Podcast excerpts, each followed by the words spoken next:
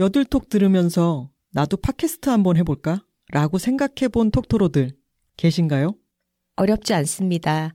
스포티파이 4 팟캐스터와 함께라면 누구나 팟캐스트를 제작하고 발행할 수 있어요. 스마트폰 앱으로 녹음과 간단한 편집이 가능하고요. RSS 피드를 통해 애플 팟캐스트나 구글 팟캐스트로 내보내는 것도 한 번에 됩니다. 이제 여러분의 이야기를 시작해 보세요. 여둘톡처럼. 스포티파이 4 팟캐스터가 여러분을 도와줄 거예요. 지금 바로 스포티파이 4 팟캐스터를 앱스토어에서 다운받고 시작해 보세요. 심지어 무료입니다.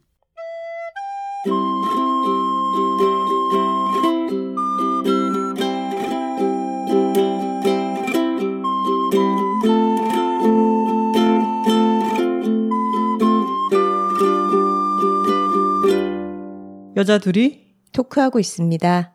안녕하세요. 황선우입니다. 안녕하세요. 김하나입니다. 선우 씨. 네, 하나 씨. 우리가 소리째를 열고 여기서 녹음을 진행한 지도 이제 몇 회차가 됐는데 어떠세요? 음, 저는 우리 공간에서 녹음을 해서 마음이 확실히 편안한 것 같고요.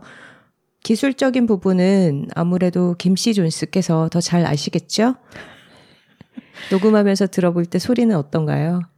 조금씩 나아지고 있는 것 같습니다. 이게 저한테만 들리는 건지 모르겠지만, 어, 여기 공간이 사실은 복층이 있고, 에어컨도 켜가면서 녹음을 해야 돼서, 이게 전문 녹음실이 아니잖아요. 음. 그래서 소리가 좀 울릴 수가 있는데, 잡음도 들어가고, 음. 그거를 조금씩 잡아 나가고 있고요. 최대한 음. 할수 있는 만큼은 하고 있습니다. 네. 그리고 톡토로들도 처음에는 스튜디오에서 보통의 공간으로 녹음 장소가 바뀌면서 아, 소리가 조금 웅웅거려요. 볼륨이 작아요. 이런 얘기들을 해주셨는데, 최근에는 많이 나아졌다. 어, 예전에 불편하던 것들이 잡혔다. 이렇게 반응을 해주시더라고요. 아, 김치 존스는 뿌듯해요. 네, 우리 김치 존스가 아주 열심히 노력하고 있습니다. 혹시 못 들으셨던 분들을 위해서 설명을 드리자면은, 어, 제가 소리째 레코딩 엔지니어로서 사운드에 대해서 이런저런 이야기를 아 그때가 아니다. 선우 씨가 엔니오 편에서 리코더 녹음한 것에 음. 사운드를 이렇게 저렇게 좀 만졌어라고 제가 얘기를 했더니 음. 선우 씨가 엘리베이터 앞에서 그랬죠. 아, 퀸시 존스세요? 이렇게 저한테 물었잖아요. 프로듀서냐고. 근데 제가 바로 아니요, 김씨 존스입니다. 그렇게 대답해서 제가 김씨 존스가 되었는데요. 네, 여둘톡의 어, 녹음과 음. 어떤 편집과 효과를 맡고 있는 그런 김하나의 부캐라고 할 수 있겠죠. 그리고 소리째 청소를 맡고 있기도 합니다. 여기 소리째 이름답게 소리에 관련한 여러 가지 작업들을 최근에 많이 했는데 나름대로 조그만 음향 시스템을 만들기도 하고 또 이름에 정말 걸맞은 용도가 한 번 있었죠. 음. 최선을 다하면 죽는다. 북토크를 위해서 저희 서사음, 어, 리코더의 황선우, 우쿨렐레의 김하나, 플러스 목탁의 김원비 이 음. 셋이서 최다죽 북토크를 해야 했는데 우리가 연습할 공간이 필요했잖아요. 음. 그래서 소리째에 모여서 한참 연습을 하고 연습보다 더 긴 뒤풀이를 가졌습니다. 김원비 씨는 어, 그 다음 날이 생일이었기 때문에 음. 뒤풀이 중간에 먼저 일어나야 했고요. 하나 씨와 저와 그리고 이현실 편집자님, 연실 장수님이 셋이 이런저런 이야기들을 나눴는데요. 술 마시면 의뢰 그렇듯이 여러 가지 앞으로 우리가 해보자 하는 기획들의 의기투합을 한 날이었어요. 그리고 그 공간이 소리째였기 때문에 만약에 영업 마감 시간이 있는 다른 술집이라든가 이런 곳이었으면 이야기가 마무리되어서 일어났을 텐데 편안하게 한 자리에 앉아서 이런저런 이야기를 하다 보니까 정말 다양한 이야기를 하게 된 거죠. 네. 그렇게 늦은 시간까지 여러 가지 기획에 대한 새로운 아이디어를 이야기를 나눴고요. 그것에 어떤 준비 작업을 위해서 장수님과 저희 둘이 이번에 같이 부산에 다녀왔습니다. 그러니까 최다죽 북토크 준비가 없었다면, 그리고 그것을 소리째에서 하지 않았다면, 소리째가 이렇게 편안하게 있을 수 있는 공간이 아니었다면, 안 나왔을 그 아이디어를 저희가 추진하기 위해서 이번에 출장 겸 여행으로 1박 2일 부산을 다녀온 거죠. 네. 여둘과 장수의 MT이기도 했죠. 일단 톡갈부터 한번 하고 들어갈까요? 네. 여, 둘, 톡토로 톡토로 톡! 파워, 파워, 파워. 파워! 우리가 부산 여행은 한번 얘기를 했잖아요. 네. 그때는 수아진 선배들과 지난해 5월에 다녀와서 팟캐스트에 부산 여행 편을 업로드를 하기도 했죠. 8화였습니다. 달빛과 바다와 할매의 도시라고 하는 제목이었죠. 네. 그때 저희가 다양한 부산의 맛집, 어, 가게들을 다니면서 멋있는 할매들을 여럿 만나서 제목에 그렇게 할매의 도시라는 표현을 썼는데요. 그 이후에 근래에 다녀온 톡토로 분들께서 아, 김씨 할매께서 요새 좀 건강이 안 좋아지셔서 물질을 못 하신다. 그래서 그 순이와 오기 가게에 어, 출근을 못 하고 계신다라는 근황을 또 전해 주시기도 했습니다. 선우 씨 그 김씨 할매의 명언 한번 해 주셔야죠. 자, 한번. 엄마 다리 한 만져봐라. 그래서 부산 여행에 대한 것은 어, 8화 부산 여행 1탄에서 많이 이야기를 했고요. 이번은 기간이 짧기도 했죠. 저희가 출장으로 떠난 것이고 어, 또 나이가 많이 든 고양이들을 돌봐야 하는데 시간을 많이 비울 수가 없어서 출발을 좀 늦지막히 했습니다. 네, 목요일 오후에 출발을 해서 금요일 저녁에 돌아오는 일정이었고요. 어, 1박 2일이지만, 어, 첫날은 오후 반나절만 있는 음. 그런 아주 짧은 1박 2일을 꽉 차게, 알차게 사용을 하고 돌아왔네요. 그래서 이번 편은 부산 여행 2탄이긴 하지만 여행을 겸한 엄연한 출장이었기 때문에 이번은 컨셉을 약간은 달리 해서 저희가 부산이 고향이다 보니 자주 다니잖아요. 음, 그리고 이번에 이렇게 짧게 다녀왔어도 헤매지 않고 우리가 원하는 바를 정확히 알고 있었기 때문에 아주 짧고 굵은 리프레시를 잘 하고 왔다고 생각합니다. 네. 그래서 이번 편에는 부산을 사용하는 어떤 노하우를 부산 출신이고 서울에서 오래 산 사람들로서 그 방법을 전해드리는 편으로 꾸릴까 합니다. 그렇습니다. 좋은 걸 좋다고 말하기 여둘톡 제65화는 부산 사용법입니다. 선우 씨. 네, 하나 씨. 선우 씨는 부산에 가서 어떨 때, 아, 내가 부산에 왔구나라고 느끼세요? 음. 먼저 부산역에 내려서 어 저희는 보통 송정에 있는 바닥재 묵잖아요. 음. 숙소로 이동을 하기 위해서 차를 타고 부산역 주변을 빠져나올 때 어, 고가도로를 이렇게 타고 올라가면서 오른편으로 부산항 부두가 보이잖아요. 고가도로도 부산식 표현이죠. 아 그런가요? 서울에서는 고가도로라고 하던데. 고가도로 아닙니까? 부산에서는 고가도로 이란다 아닙니까? 네, 고가도로. 메가박스. 메가박스. 미사일, 이스라엘. 이스라엘은 이스라엘이지. 아니야, 우리는 이스라엘이라 했다. 아니 그러니까 이스라엘은 표준어로도 이스라엘이지. 그거를 쌍시옷 발음을 하는 이스라엘. 거예요. 이스라엘. 그리고 아, 미사일이라고 하잖아요. 음. 근데 미사일 그러잖아요. 아무튼 고가도로를 타면 이렇게 컨테이너들이 쫙 줄을 지어 있고 그 컨, 컨테이너를 옮기기 위한 크레인이 음.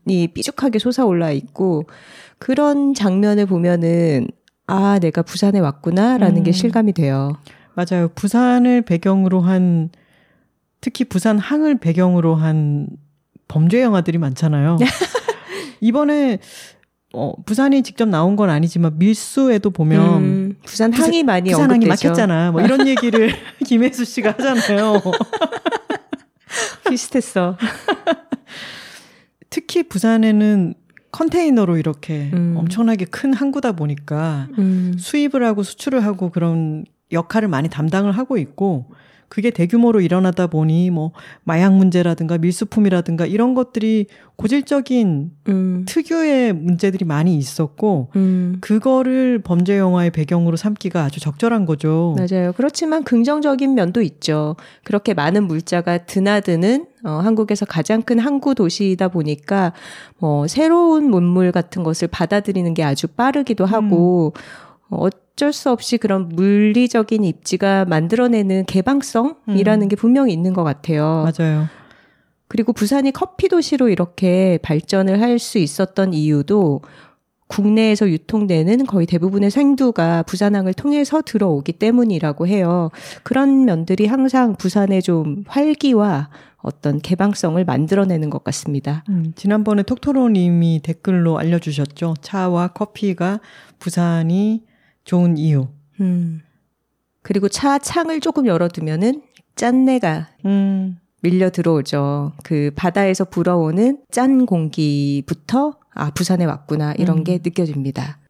저는 예전에 한 친구가 자기가 아 부산에 왔구나라고 느끼는 게 은행을 가든 백화점을 가든 뭐 오셨어요 뭐 안녕하세요 이렇게 뭐 보러 오셨어요 이렇게 사투리로 억양? 음. 음. 그 억양을 들을 때 아, 부산에 왔구나라는 생각을 한다는 거예요. 음. 저는 식당이나 사람이 많은 곳에 갔을 때 너무 시끄러운 거. 어. 그거를 느끼면, 아, 진짜 내가 고향에 왔구나. 어. 이런 생각을 합니다.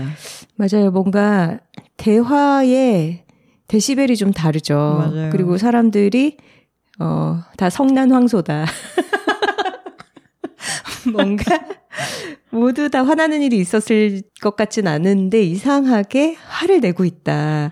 근데 그거는 어 거기 익숙해지면 아, 이 사람들이 정말 성을 낸다기보다는 그냥 어 어떤 열정적으로 얘기하는 어, 것뿐이죠. 그렇죠. 자기가 하고자 하는 말을 집중해서 하다 보면 언성이 높아지고 좀 이렇게 억양도 up down이 심하다 보니까 음. 그게 굉장히 강하게 들리죠. 맞아요. 서울 사람들은 여기 물 좀 주세요. 이런 소리 들으면 왜 저렇게 화를 내면서 얘기하지? 라고 생각하지만 보다. 불만이 있나 보다. 아니죠. 그냥 들리도록 전달했을 뿐이죠, 사실은. 네, 그래서 부산 사용법으로는 이것도 알아두시면 좋아요. 저들은 화나지 않았다. 저들은 나에게 공격할 의도가 있는 것은 아니다. 그냥 늘 저렇게 말을 할 뿐이다. 맞아요. 저희 친구들도 저희 엄마를 처음 만났을 때 처음에는 다들 당황을 하거든요. 음. 엄마 왜 이렇게 화가 나셨지? 음. 라고 하지만 그저 또랑또랑하게 말을 하는 타입일 뿐이다. 음. 억양이 강한 것이다. 음. 반가우면 반가울수록 목소리가 더 커집니다. 맞습니다. 부산의 지리적인 부분을 개괄적으로 말씀을 드리자면은 부산은 좀 길게 생겼죠.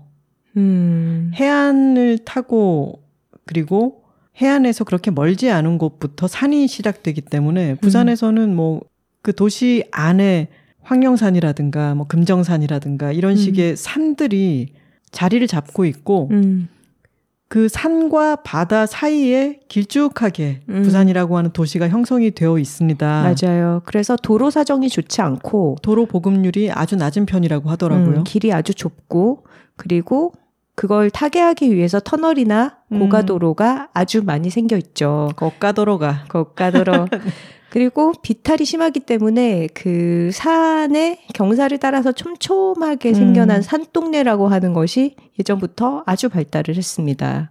삼복도로가 음. 있죠. 예전에는 그런 산동네, 달동네가 아주 낙후된 지역 이었지만 요즘은 또 부산의 어떤 특징적인 음. 그런 개성으로 그런데 위치한 가게들이 인기가 있기도 하고 바 같은 곳들도 많이 성업을 하고 있죠. 어떤 특유의 정치를 만드는 지형이랄까요? 네. 그리고 그런 산동네에서 바다가 보인다는 것이 음. 다른 도시에서 가지지 못하는 그런 부산만의 특징이겠죠. 그리고 부산의 어떤 산비탈을 타고 올라간 그런 작은 집 집들이 거기도 해풍이 미치기 때문에 음. 페인트가 빨리 바랩니다. 음. 그래서 부산에 가시면은 그런 산비탈을 타고 올라간 마을을 보실 때그 음. 그 색감을 한번 유심히 보세요. 음.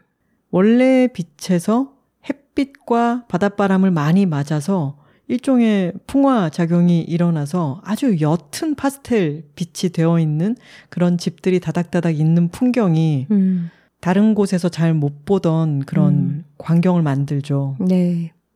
부산이 이렇게 지형이 길쭉하게 생겨 있고 도로 사정이 좋지 않아서 교통 체증도 심하기 때문에 부산 여행을 계획하시는 분들은 어, 일정이 며칠인지도 중요하겠지만 길지 않은 여행 기간 안에 내가 어디에서 머무를 것인가 그걸 결정을 하시면서 조금 지역을 쪼개서 접근하실 필요도 있을 것 같아요. 음. 우리가 제주도에 여행을 갈 때도 제주 여행 경험이 별로 없고 어릴 때는 시간을 막 낭비하면서 동으로 동, 갔다 서로 어, 갔다 거의 지금 생각하면 말도 안 되는 일정인데 음. 막 동쪽에서 점심을 먹고 저녁은 막 서쪽으로 넘어가서 먹고 막 이렇게 일정을 짤 때가 있었잖아요. 음. 그리고 뭐 숙소는 또 서귀포에 있어서 중간으로 돌아오고. 음. 근데 여행을 여러 번 다니다 보면은 구좌 읍에서만 5박 6일 이렇게 그쵸. 되잖아요. 좋은 곳들은 너무 많고 이번에 갔을 때 다 봐야 될 필요가 없다는 건 알기 때문에 숙소를 중심으로 해서 가까운 곳에서 재미를 발견하고 좀 느긋하게 음. 일정을 계획을 하게 되죠. 음. 근데 부산도 마찬가지로 그렇게 생각하셨으면 좋겠어요. 왜냐하면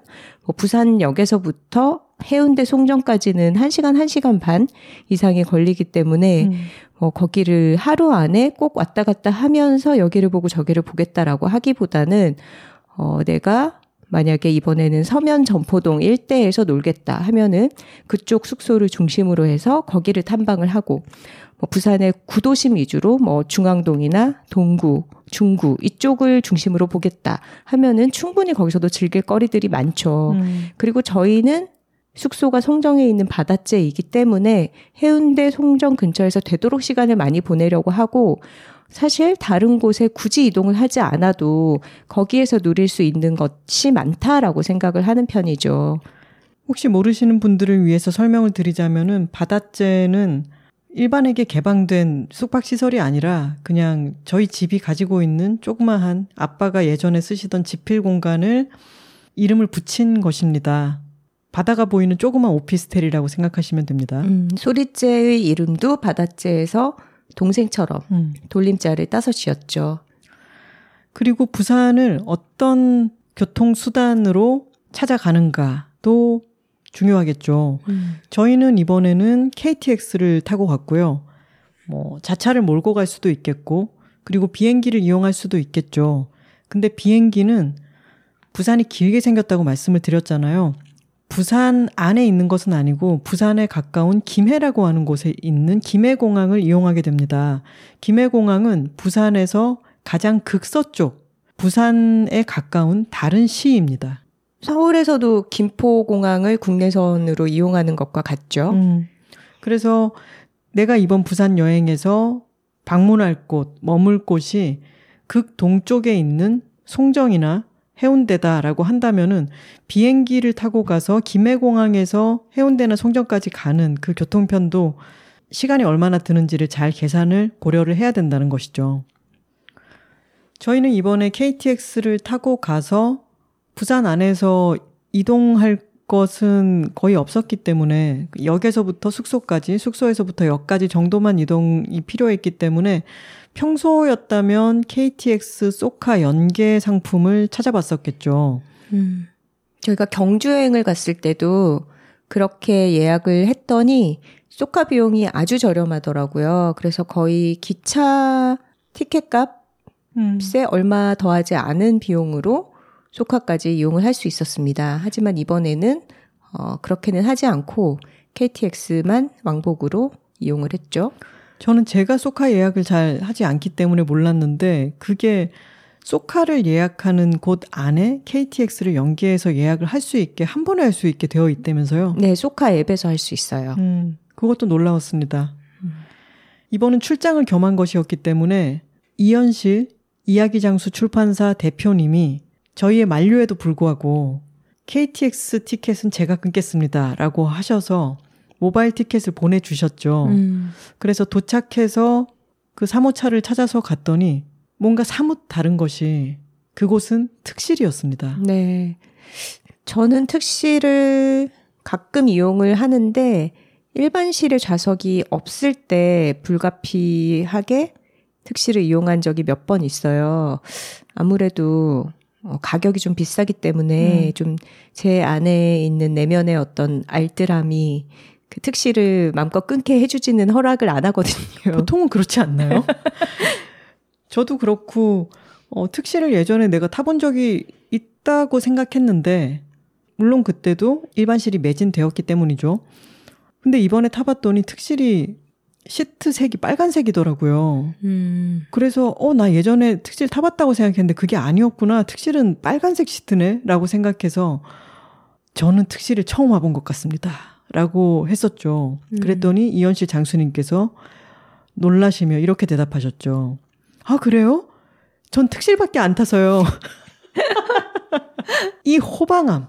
네, 그런데 그분이 특실밖에 안 타는 이유가 다 있던 것이 부산으로 향하는 한 2시간 40분 정도 일정 내내 특실에 혼자 앉을 수 있는 그 자리에서 노트북을 펼쳐놓고 내내 일을 하더라고요. 그러니까요. 그래서 저렇게 KTX 안에서까지 잠시도 쉬지 못하고 일을 하는 사람을 위해서 특실이 있는 거구나. 음. 그런 사람이라면은 특실에 어, 요금으로 더 지불하는 2만 원 정도가 음. 결코 아깝지 않다. 음. 이런 생각을 하면서 내내 일하는 장수님을 보며 저희는 폰을 하다가 책을 읽다가 잠들었다가 그랬죠. 네.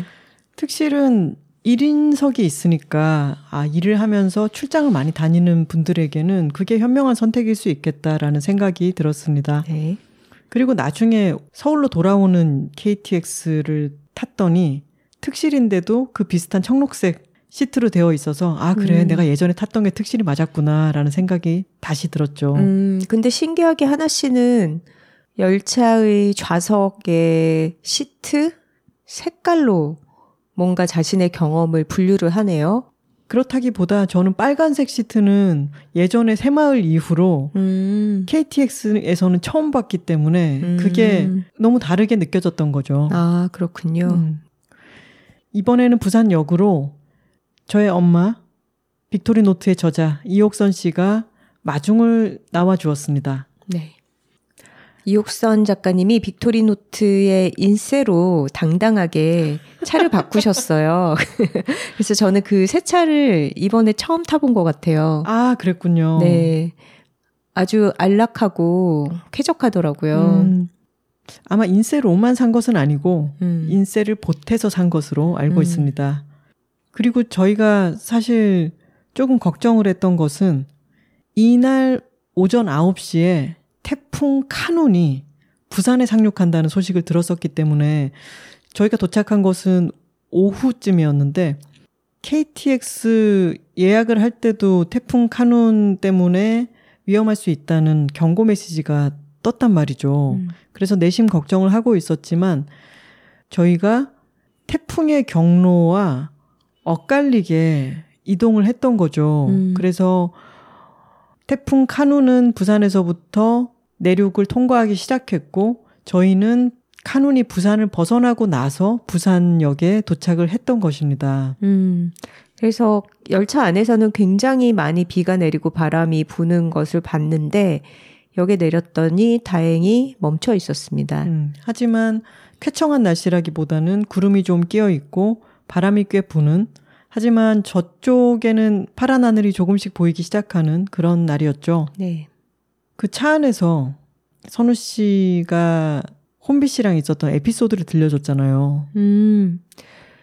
그 얘기가 나오게 된 이유가 하나씩 오빠가 휴가를 보내러 서울에 다녀왔다. 음. 서울에서 여기저기를 다녔다라는 얘기를 듣다가 그 중에 언급된 지명 한 군데가 저랑 혼비 씨랑 대화 중에 생각이 안 나서 너무 괴로워했던 동네더라고요. 음. 근데 그곳이 어딘지 너무 제가 말하고 싶었는데 그 이름이 생각 안 나서 온갖 단서를 다 던지면서 스무고개를 하게 되는 거 있잖아요. 그쵸, 그래서 그쵸. 안국이랑 비슷한 지명이고 이응자가 들어가요. 그리고 젊은이들이 아주 많이 가는 동네예요. 최근에 젠트리피케이션이 일어났어요. 골목이 아주 좁고 한옥이 많은 데예요. 카페가 아주 많아요. 이런 설명을 했는데 둘 다 생각이 안 나서 너무 괴로워하다가 서울에 있는 어떤 동의 이름이었죠. 네, 혼비 씨가 집에 가서 이제 생각났다며 카톡을 보냈는데 그게 바로 익선동이었어요. 그럴 때가 있죠. 세 글자고 이응이 들어갔고 시옷이 들어갔던 것 같은 그 모양까지는 기억이 나는데 음. 그 이름이 생각 안 날 때들이 있죠. 음. 그랬더니 이옥선 작가님이 그 얘기를 받아서 본인이 그렇게 생각이 나지 않아서 너무 힘들었던 어떤 단어에 대한 스무고개를 또 내기 시작하셨습니다. 내가 누구 이모랑 같이 지하철역을 이렇게 내려가는데 아 그 음식 생각이 안 나는 거야. 이 요 손바닥만 해가지고 동글납작한데 요 반죽 속 안에다가 뭐를 꼭꼭 이어갖고 끄트머리를 손으로 꼭꼭 누질러갖고 만드는 그런 음식이야. 이게 뭘까요, 톡토론인들? 아니 저는 여기까지 듣고 설마 조금 어려운 단어겠지 싶어서 소롱포 이런 거를 음. 떠올렸어요. 음. 답은 만두였습니다. 만두가 생각이 안 나서 동글납작하이. 그래서 그 다음날 저희는 차이나타운에 만두를 먹으러 가면서 그 동글납작하이 속에 뭐 들어있고 밀가루로 만들어서 이 겉에를 여민 그거 먹으러 갈까요? 이렇게 장난을 치기도 했습니다. 근데 이것이 첫날 그 차 안에서 있었던 화제였는데 신기하게 그 다음 날도 그 음. 비슷한 현상이 이어졌죠. 그랬죠. 그건 뭐였냐면은 이현 실 장수님이 간밤에 먹었던 회 이름이 생각이 안 났던 거죠. 음. 그래서 그 회를 부산에서는 이렇게 먹는다고 저희가 음. 설명했던 음. 것으로 검색을 검색. 막 했던 거죠. 음. 부산 조사서 먹는 회. 너무 웃겨. 어, 여러분 조사서 먹는다, 조 조사 먹는다라고 하면은 아주 잘게 썰어서 그쵸. 먹는다라는 뜻입니다. 근데 조순다 이런 게 표준어에는 없는 표현이죠. 찾아봐야겠다. 구글에서 조수다를 치면은 사투리 조수다의 뜻과 활용. 음. wordrow.kr이라고 하는 사이트에서 나오네요. 다지다의 방언 음. 또는 쪼다의 방언 음. 이렇게 나오네요. 음.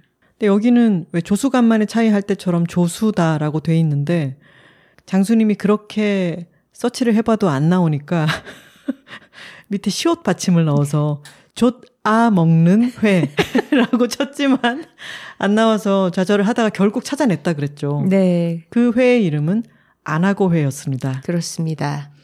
부산에서 이번에 짧지만 뭐 먹었는지 얘기를 해볼까요? 네. 일단 도착한 날 저녁에는 저희의 숙소 근처에 있는 어, 동남아 음식점에 갔습니다.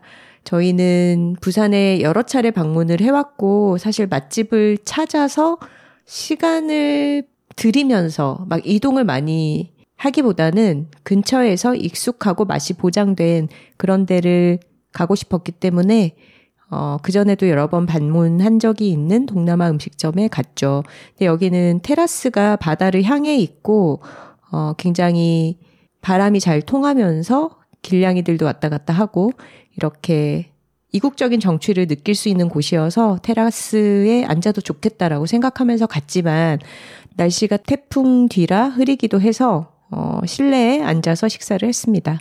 테라스에 어차피 경쟁률이 높아서 앉을 수가 없었어요. 네. 그곳은 어반부라고 하는 음식점이고 바다가 내려다 보이고 바닷바람이 시원하게 부는 그 테라스는 꽤나 정취가 좋습니다. 맥주를 마시기에 좋죠. 네. 거기에 저희 엄마와 함께 갔는데 옛날에 아빠가 살아계실 때는 아빠는 늘 한식을 드셨기 때문에 엄마랑 아빠랑 식사를 하면 늘 한식을 먹었어요. 그랬는데 아빠가 돌아가시고 난 뒤에 엄마랑 이런저런 다양한 것들, 엄마는 또 모험심도 많기 때문에 음. 같이 다양한 곳에 식사를 해, 하러 가보면 엄마가 동남아 음식 쪽을 잘 드시는 거예요. 음. 고수도 처음 접했을 때부터 아 이게 맛있다 해서 추가해서 먹고 이런 걸 보면서 입맛이 이쪽이 맞겠다라고 생각해서 베트남 음식점, 태국 음식점 뭐 이렇게 같이 갈 때마다 좋아하시길래 음. 똠양꿍 같은 것은 저는 약간 하드한 음식이라고 생각하거든요. 네. 근데 처음부터 좋아하시더라고요. 음. 고수를 처음 맛보고 그때부터 입맛을 붙이기란 쉬운 일이 아닌데 음. 굉장한 잠재력을 가지신 분이었던 거죠, 어머니는. 그러니까 70대가 되어서도 새로운 음식을 계속 시도해 볼 필요가 있다 이런 생각이 들었습니다. 음, 맞아요. 맛이라는 게 정말 시도하고 탐험하면서 자기 취향을 발견해 가는 건데 음. 어떤 가족들의 취향에 맞추느라 특히나 자기의 잠재력을 어, 개발하기 어려운 입장에 있는 게 또 어머니들이신 것 같아요. 음. 아까 어반부에 테라스가 인기가 많다라고 말씀을 드렸는데 저는 해운대 출신이잖아요. 해운대에는 워낙 관광지이기도 하고 바닷가 가까운 곳에 또는 바다가 내려다 보이는 언덕 같은 곳에 포장마차가 많은데 음, 그런 곳들은 view 값이 더 들어가기 때문에 비싸죠. 음, 그리고 바다가 가까워서 바닷바람을 맞으면서 먹을 수 있는 데들은 어, 꽤나 가격 차이가 있어요. 음, 그래서 어렸을 때부터 저는 당시에는 이제 로컬이잖아요. 현지인이잖아요. 그러면 어른들이 항상 욕하는 소리를 들었거든요. 음. 아, 이거 저 순 다 바가지다. 음, 별로 뭐 신선하도 안 한 거 저 떼다가, 어? 몇 배를 붙이 먹고 그런다. 음. 저런 데 가는 건 다 바보들이지. 이런 식으로 음. 얘기하는 걸 듣고 자랐는데, 제가 나중에 외지인이 되어서 부산에 가서 그런 바다랑 가까운 포장마차 같은 데서 해산물 안주로 술을 한 잔씩 마시면은 너무 좋더라고요. 음. 낭만적이고 정치가 있고. 음, 맞아요. 예전에 제가 살던 동네 광안리에 비치 비킨이라는 카페 기억나시나요? 거기가 당시에는 좀 어, 서울에서 오렌지족들이 온다. 이런 곳이었는데 유리로 되고 아주 음. 커다란 그런 대형 카페였거든요. 그래서 저도 대학생이 됐을 때까지는 이제 거기에 들르곤 했었는데 그런데 갔을 때 피나콜라다 이런 칵테일 마셔줘야 되지 않습니까? 그렇죠, 그렇죠. 네, 아무래도 서울에서 마시는 거랑은 맛이 다릅니다. 음. 그렇게 뭔가 관광지 프리미엄이 붙어 있다고 할지라도 거기서만 누릴 수 있는 거기에 분위기가 극대화 시켜주는 어떤 감각을 누리는 것도 어른이 되고 보니까 지불할 만한 비용이다 이런 음. 맞아요. 생각도 들어요. 프리미엄의 이유가 있죠. 특히 바다를 오가면서 늘 보는 현지 사람들에게는 그게 중요하지 않을 수 있지만 가끔씩 간다면 바다 보면서 뭘 먹고 마시고 하는 것은 터가 좋을 경우에 그 프리미엄을 지불할 필요도 있다는 생각이 듭니다. 여기서 잠깐 짚고 넘어가고 싶은 어떤 썰이 있습니다. 바닷가에서 술을 마시면 안 취한다. 이런 얘기의 근거는 어디에서 온 걸까요? 그러게 말이죠. 저도 부산 또 바닷가 출신임에도 불구하고 매번 그런 착각에 아 진짜 바닷가에서 마시면 술이 안 취해 하다가 선을 취해서. 쓰러지 쓰러지곤 했거든요.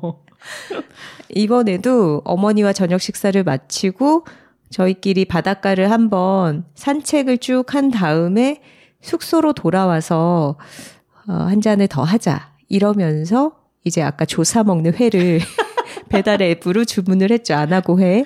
배달 앱으로 열었더니 그 안하고 회의 특징을 기술을 해두었잖아요. 음. 근데 너무 웃겨. 서울에서는 생선 가시라고 하잖아요. 생선 가시. 음, 가시는 고가도로 같은 겁니다. 메가박스. 생선 가시. 근데 부산에서는 빼가지. 음, 이렇게 얘기를 하잖아요. 음, 그게 너무 신기하게 뼈도 아니고 뼈. 뼈라고 하잖아요. 그냥 빼라고 하지 않나요? 빼가지. 여의 아니에요, 여의? 저희는 보통 저희 집에서는 어, 발음을 어이, 할때 어이로 해요?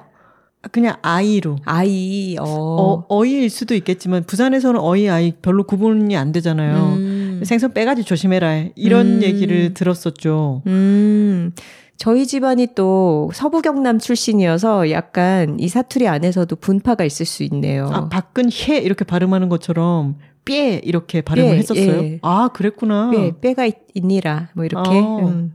근데 이 배달 앱을 부산에서 열어보았더니 안 하고 해 설명에 뼈 없는 뼈뼈 있는. 아, 뼈뼈 이씨, 있는이었죠. 뼈 이씨.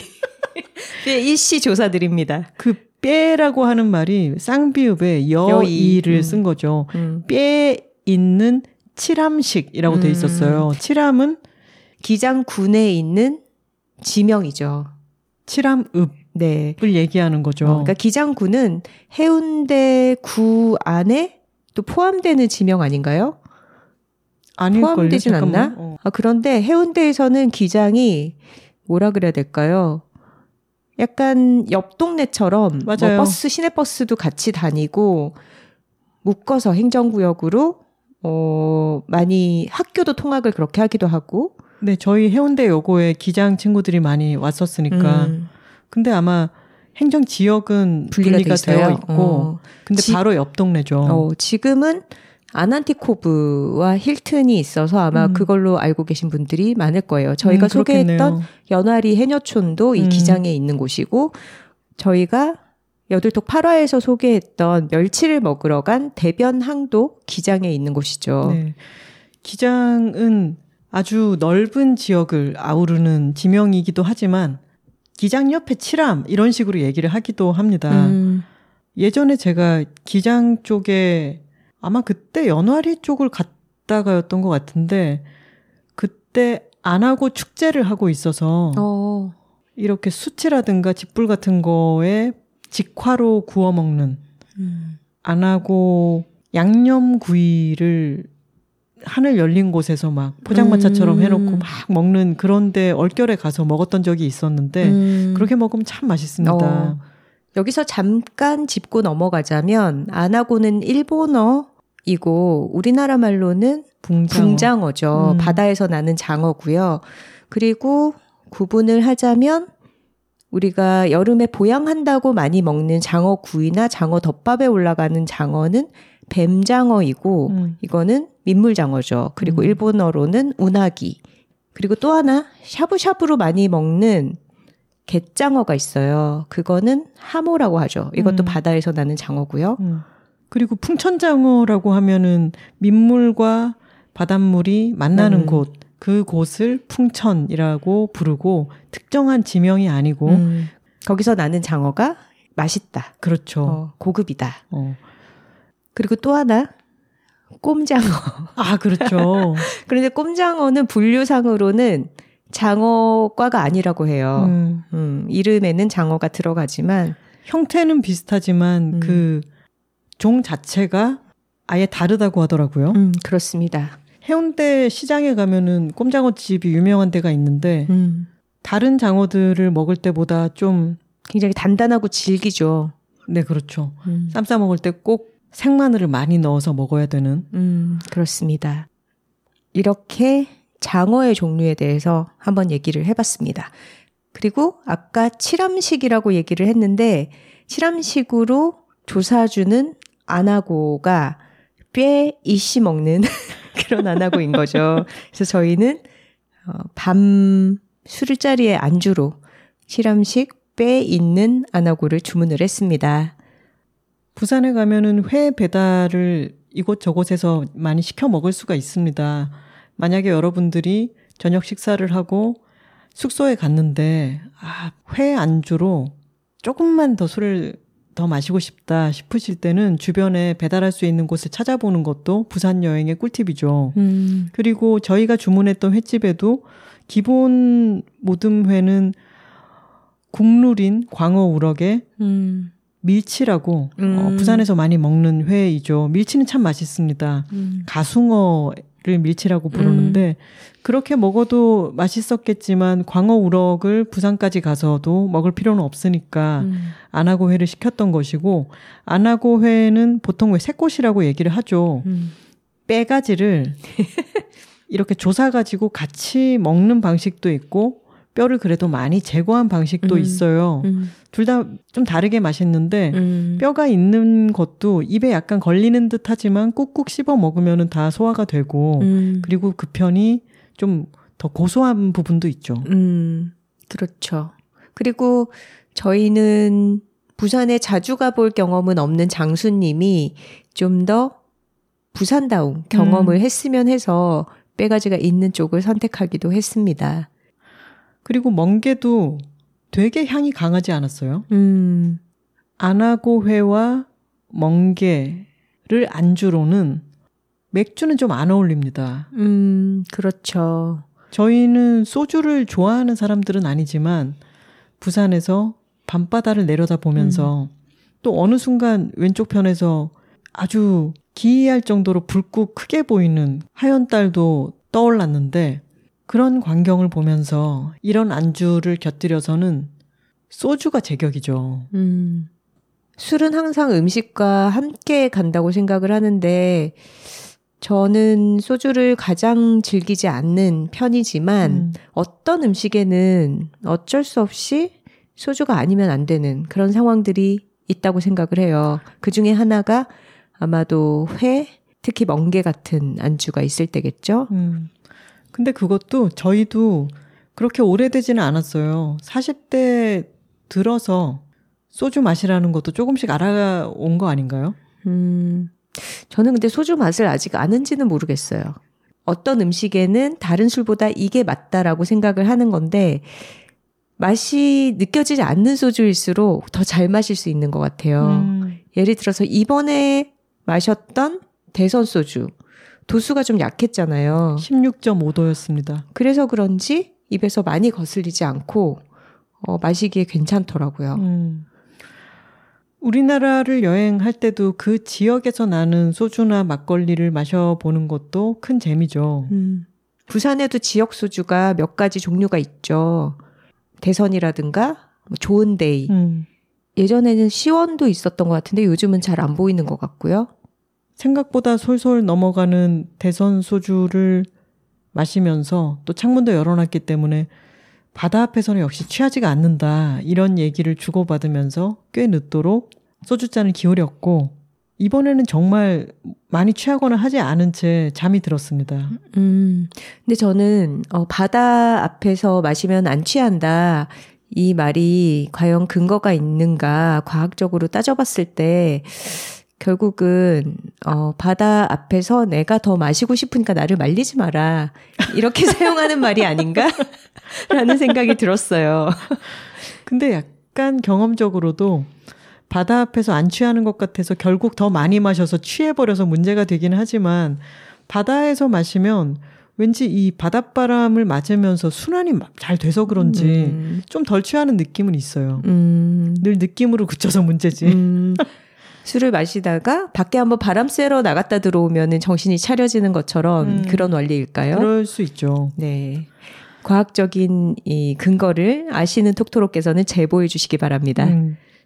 다음날 일어나서는 저희가 소카가 있는 게 아니었기 때문에 숙소에서 걸어갈 수 있는 곳에서 해장을 하자. 그러다가 미역국을 파는 식당에 갔습니다. 음. 보통 식당들이 11시부터 점심 영업을 시작하잖아요. 음. 그런데 저희가 어, 좀 일찍 아침을 먹고 싶었는데 그럴 경우에 선택할 수 있는 집들은 거의 돼지국밥 음. 아니면 어, 해장국 아니면 미역국집이 있습니다. 음. 송정 근처에도 미역국집이 몇 군데가 있는데 저희는 예전에 오봉미역이라고 하는 식당에 가서 가자미 미역국을 맛있게 먹었고 이번에는 가연장이라고 하는 곳에 갔는데 여기 반찬들이 조금 단맛이 강하긴 했어요. 어, 하지만 미역국은 국물이 정말 뽀얗고 진국이다라는 말이 절로 나오는 그런 맛이었죠. 음, 아마도 생선 국물을 잘 못 드시는 분들이 많이 계실 거예요. 그런데 우리가 소고기 미역국의 경우에는 어느 지역에서나 좀 흔하게 먹을 수 있는 그런 조합이잖아요. 그런데 제주도에서도 우럭 미역국이나 성게 미역국을 음. 끓이는 것처럼 가자미 미역국은 어, 부산 지역에서 많이 먹는 지역 음식이니까 한번 여행 가시면 시도를 해보셔도 좋을 것 같습니다. 저희가 간밤에는 뼈 있는 안하고 회를 먹었지만 어, 다음날 아침에는 뼈 없는 순살, 순살 가자미 가자미를 미역국. 먹었습니다. 그 먹기 아주 편하더라고요. 그렇죠. 그리고 가자미 살이 아주 풍부하게 많고 아주 펄펄 끓는 그런 돌솥에 담겨서 나왔는데 이게 먹는 내내 식지 않고 따뜻함이 유지될 뿐더러 가자미 살이 돌솥 바닥에 눌러붙은 게 나중에 띄어졌을 때 살짝 누룽지처럼 음, 이 가자미의 아, 너무 맛있죠. 껍질 부분이 약간 눌러붙어서 조금 잘 구워진 살짝 음. 타는 것과 익는 것의 경계로 그렇게 구워진 부분이 있었는데 아 그걸 한 입 먹는 게 너무 별미더라고요. 음. 저희 아빠는 어촌 출신, 태종대 출신이고 아빠 생일이면 항상 게르치라고 하는 생선을 넣어서 미역국을 끓였었거든요. 음. 그런 흰살 생선을 넣어서 미역국을 끓이면 그 생선에서도 어떤 기름기가 나오고 그게 은근하게 미역과 함께 풀어져서 나오는 국물 맛이 담백하면서도 특유의 어떤 기름진 고소한 음. 그런 맛이 있어요. 음. 가자미도 미역국을 끓이기에 좋은 생선인데 생선 미역국에 익숙하지 않으신 분들이라면 부산에 갔을 때 가자미 미역국을 한번 드셔보시는 것을 추천드립니다. 네. 저희가 비교적 일찍 움직였던 이유가 있었죠. 음. 저희는 그날 아주 중요한 activity를 하리라 마음 먹었기 때문입니다. 네. 전날까지는 아주 쏟아지는 폭우를 뚫고 부산에 도착을 했는데, 어, 태풍이 예측보다 다행히 세력이 약화되어서 내륙으로 물러간 뒤였고, 부산은 아주 맑고 쾌청한 날씨가 되었죠. 음, 그래서 이날 저희는 몇 년 만에 올여름 들어서 처음이지만 그전 여름에도 몇 해는 건너뛰었던 음. 해수욕을 하기로 한 것이죠.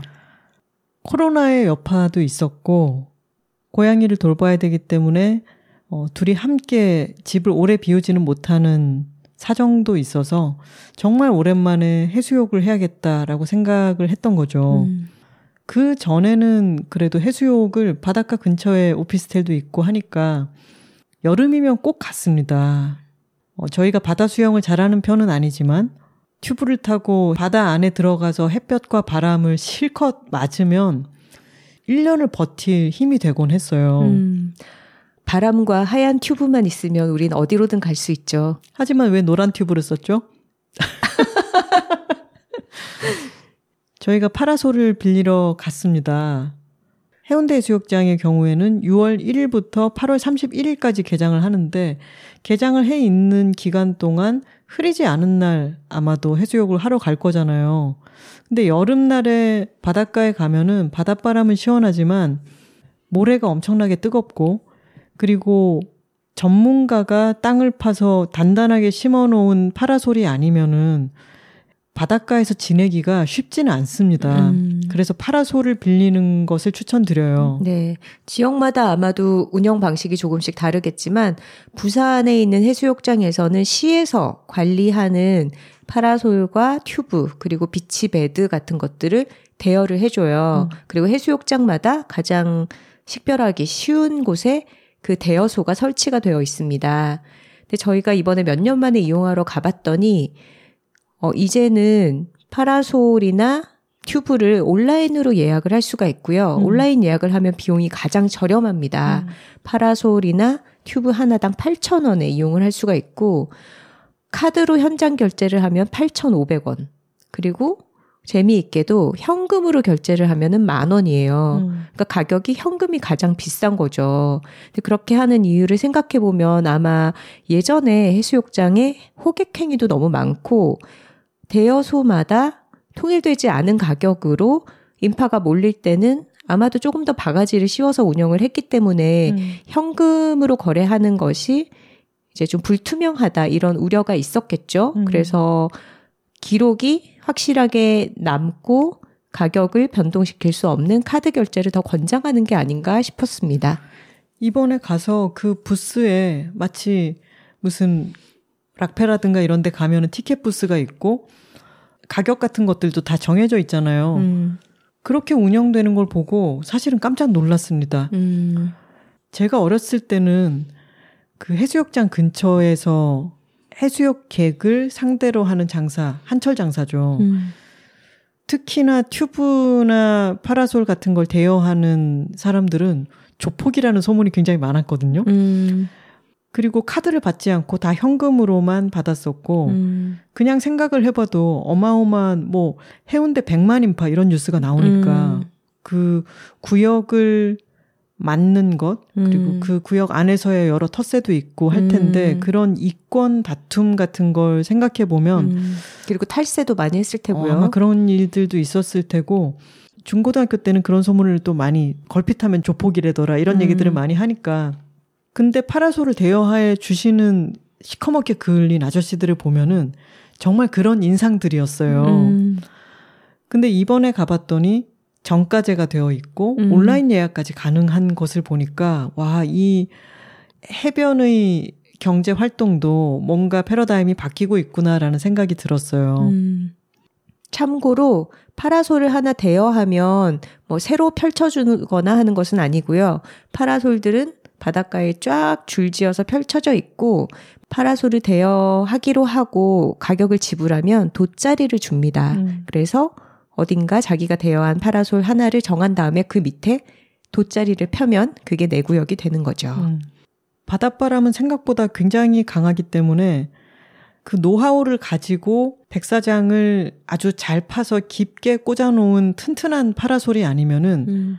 우리 집에 파라솔이 있어 하면서 어, 자기가 개인적으로 가지고 간 것은 뒤집히거나 혹시 날아가거나 하게 되면은 굉장히 낭패입니다. 음. 그래서 전문가가 해놓은 파라솔을 이용하시는 게 좋고 음. 저희가 마음에 드는 곳을 찾아서 갔을 때 너무 재밌었죠. 파라솔 그 꽂혀 있는 대 옆에 중국집 메뉴가 이미 꽂혀 있었습니다. 전단지. 네, 집집마다. 중국집 배달 전단지.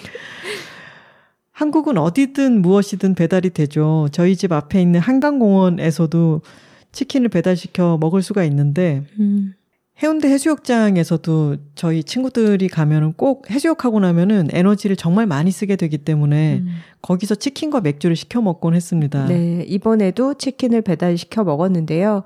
어, 재밌는 것은 이제 어디로 배달을 시켜서 만나서 음식을 전달 받을 것인가 그걸 정할 때 사실 뭐 해변의 어느 지점이다 이렇게 말하기가 애매하잖아요. 파라솔은 수백 개가 있으니까 그랬을 때 어, 바다를 지키는 망루가 띄엄띄엄 여러 개가 설치가 돼 있어요.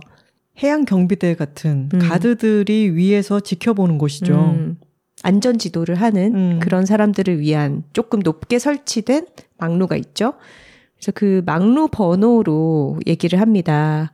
아, 저희 5번과 6번 사이에 있습니다. 그렇게 얘기를 하면은 어, 배달하시는 분이 거기로 갖다 주시고 이제 영수증에 보면은 주문 내역이나 주소가 찍히잖아요. 근데 주소 대신에 5번, 6번 사이 라고 적혀서 그 영수증이 붙어서 오죠. 그래서 제가 이번에 주문을 하고 받으러 갔더니 이제 배달하시는 분이 5번, 6번 사이에 잘 찾아오셨더라고요. 음. 그래서 그 음식을 받으면서 여쭤봤어요. 저희가 물놀이를 하느라 이제 손이 깨끗하지 않은 상태였으니까, 아, 기사님 혹시 물티슈가 있나요? 이렇게 여쭤봤더니 씩 웃으면서 이렇게 답하시더라고요. 다 이어놨습니다. 다 이어놨습니다. 한해도에 장사하시는 것도 아니고 저희가 송정 교촌 치킨에서 먹은 것만 해도 여러 해이기 때문에 이런 상인분들도 노하우가 다 쌓여 있으신 거죠. 음. 그리고 해수욕에 대해서 하나 더 팁을 드리자면, 어, 우리가 굉장히 뜨거운 여름날에 바다에 들어가더라도 일단 바닷물이 좀 차게 느껴져요. 처음에 발을 적셨을 때는 아, 차고 하면서 조금 이렇게 움츠러들게 되기가 쉽거든요. 그래서 바닷물에 무작정 먼저 들어가지 말고 모래사장에서 몸을 덮이는 시간이 좀 필요합니다. 파라솔의 그늘에 얼굴이 위치하더라도 다리 정도는 조금 햇볕에 내놓고 태우면서 아, 조금 몸이 데워진다. 이제 좀 땀이 슬슬 난다. 덥다 싶을 때 그때 물에 들어가면 음. 첨벙 하면서 아, 시원해. 그리고 그 시원함은 아주 오래 가진 않아요. 그 차갑다 느껴지는 시원함은 일순간이고 물에 몸을 담그고 놀다 보면 어느새 물의 온도가 적절히 부드럽게 느껴집니다. 음. 그리고 튜브를 빌리셔서 그 튜브를 타고 바닷물에 넘실넘실 파도 타기를 하는 게 사실 해수욕의 가장 큰 재미죠. 음. 튜브를 가지고 바다로 들어갈 때는 백사장 근처에는 파도가 부서지는 희게 부서지는 곳이잖아요. 음. 근데 그럴 때는 튜브를 갖고 들어가기가 생각보다 쉽지 않아요. 음. 그 튜브가 흰 포마를 맞으면은 아주 강하게 이동을 하기 때문에 튜브를 아주 위쪽으로 든다든가 음. 파도에 직접 부딪히지 않게 들어가서 음, 저항을 줄이는 거죠. 맞아요. 그래서 파도가 치면은 튜브를 위쪽으로 살짝 들어준다든가 해서 맞지 음. 않게 그래서 어느 정도까지 들어가고 나면은 음. 파도가 부서지기 직전이 가장 재밌잖아요. 음. 좀 부서질 때쯤에 해변 쪽을 음. 향해서 어, 도움 닫기를 하거나 팔을 움직이면은 음. 부웅 하고 파도를 타면서 이동할 수가 있죠. 송정 바닷가 같은 경우에는 서퍼들도 굉장히 많이 음. 이용을 하는데 그래서 서핑 구역과 해수욕 구역을 분리를 시켜놨어요. 네. 이쪽에서는 어, 맨몸으로 수영하는 사람들이 이용하고 저쪽은 서프보드를 사용하는 사람들이 이용하게끔. 근데 하나 씨가 지금 얘기한 튜브 운용 원리가 사실 서핑할 때 우리가 음. 배우는 원칙이랑 거의 비슷하죠. 맞아요. 파도가 올 때 약간 그 힘을 이용해서 추진을 받아서 몸을 살짝 띄워서 그 파도 위에 음. 올리는 그런 방식이 튜브로도 적용이 되는 거죠. 음.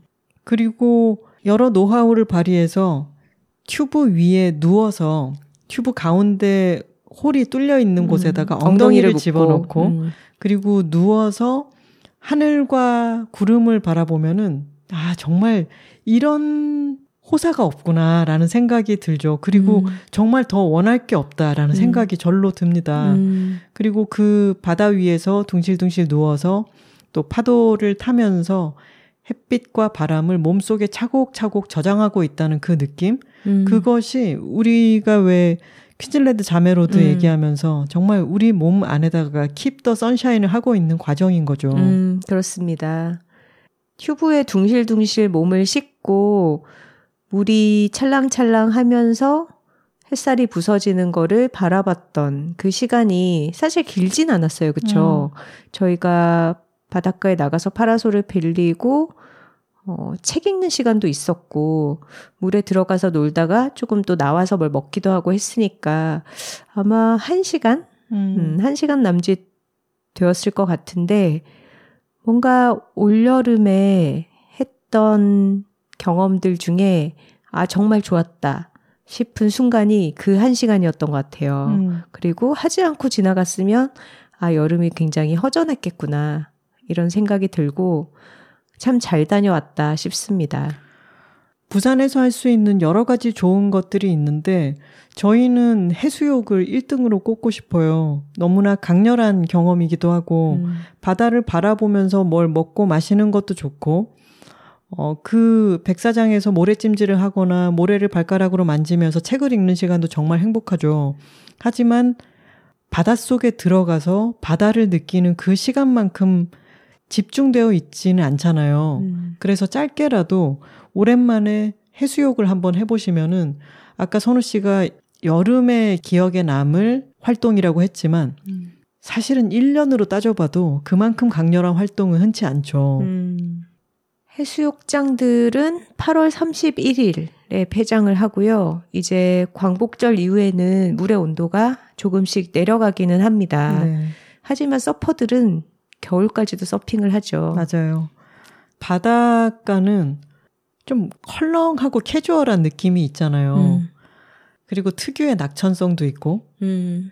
그런 vibe를 느껴보는 것도 참 좋죠. 음. 요즘은 제가 다녀온 지는 너무 오래됐지만 양양 죽도 해변 같은 곳에 영상이 음. 올라오는 걸 보면은 서핑을 하기 위해서 젊은 사람들이 많이 모여들다 못해 굉장히 막 나이트클럽 같은 느낌으로 조명이 음. 휘황찬란하고 좀 소란스러운 분위기로까지 갔더라고요. 음. 그런데 송정해변 같은 경우에는 아직 그렇게 번화하지는 않고 어, 길을 걸어 다니면은 굉장히 몸이 그 잘 구워진 식빵 같은 색깔을 한 그런 젊은이들이 음. 어, 가벼운 옷차림으로 걸어 다니고 그리고 그들이 서핑하다가 금방 먹을 수 있는 핫도그나 버거 같은 음. 그런 메뉴의 가게들이 아주 많이 들어서 있고 서프보드라든가 뭐 이런 물놀이 용품들이 길거리에 아무렇지도 않게 놓여서 이제 말리고 있고 그런 광경들을 볼 때 좀 마음이 편안하고 느긋해지죠. 음. 그리고 아주 중요한 노하우를 하나 전수해 드리자면은 해수욕장은 단편집입니다.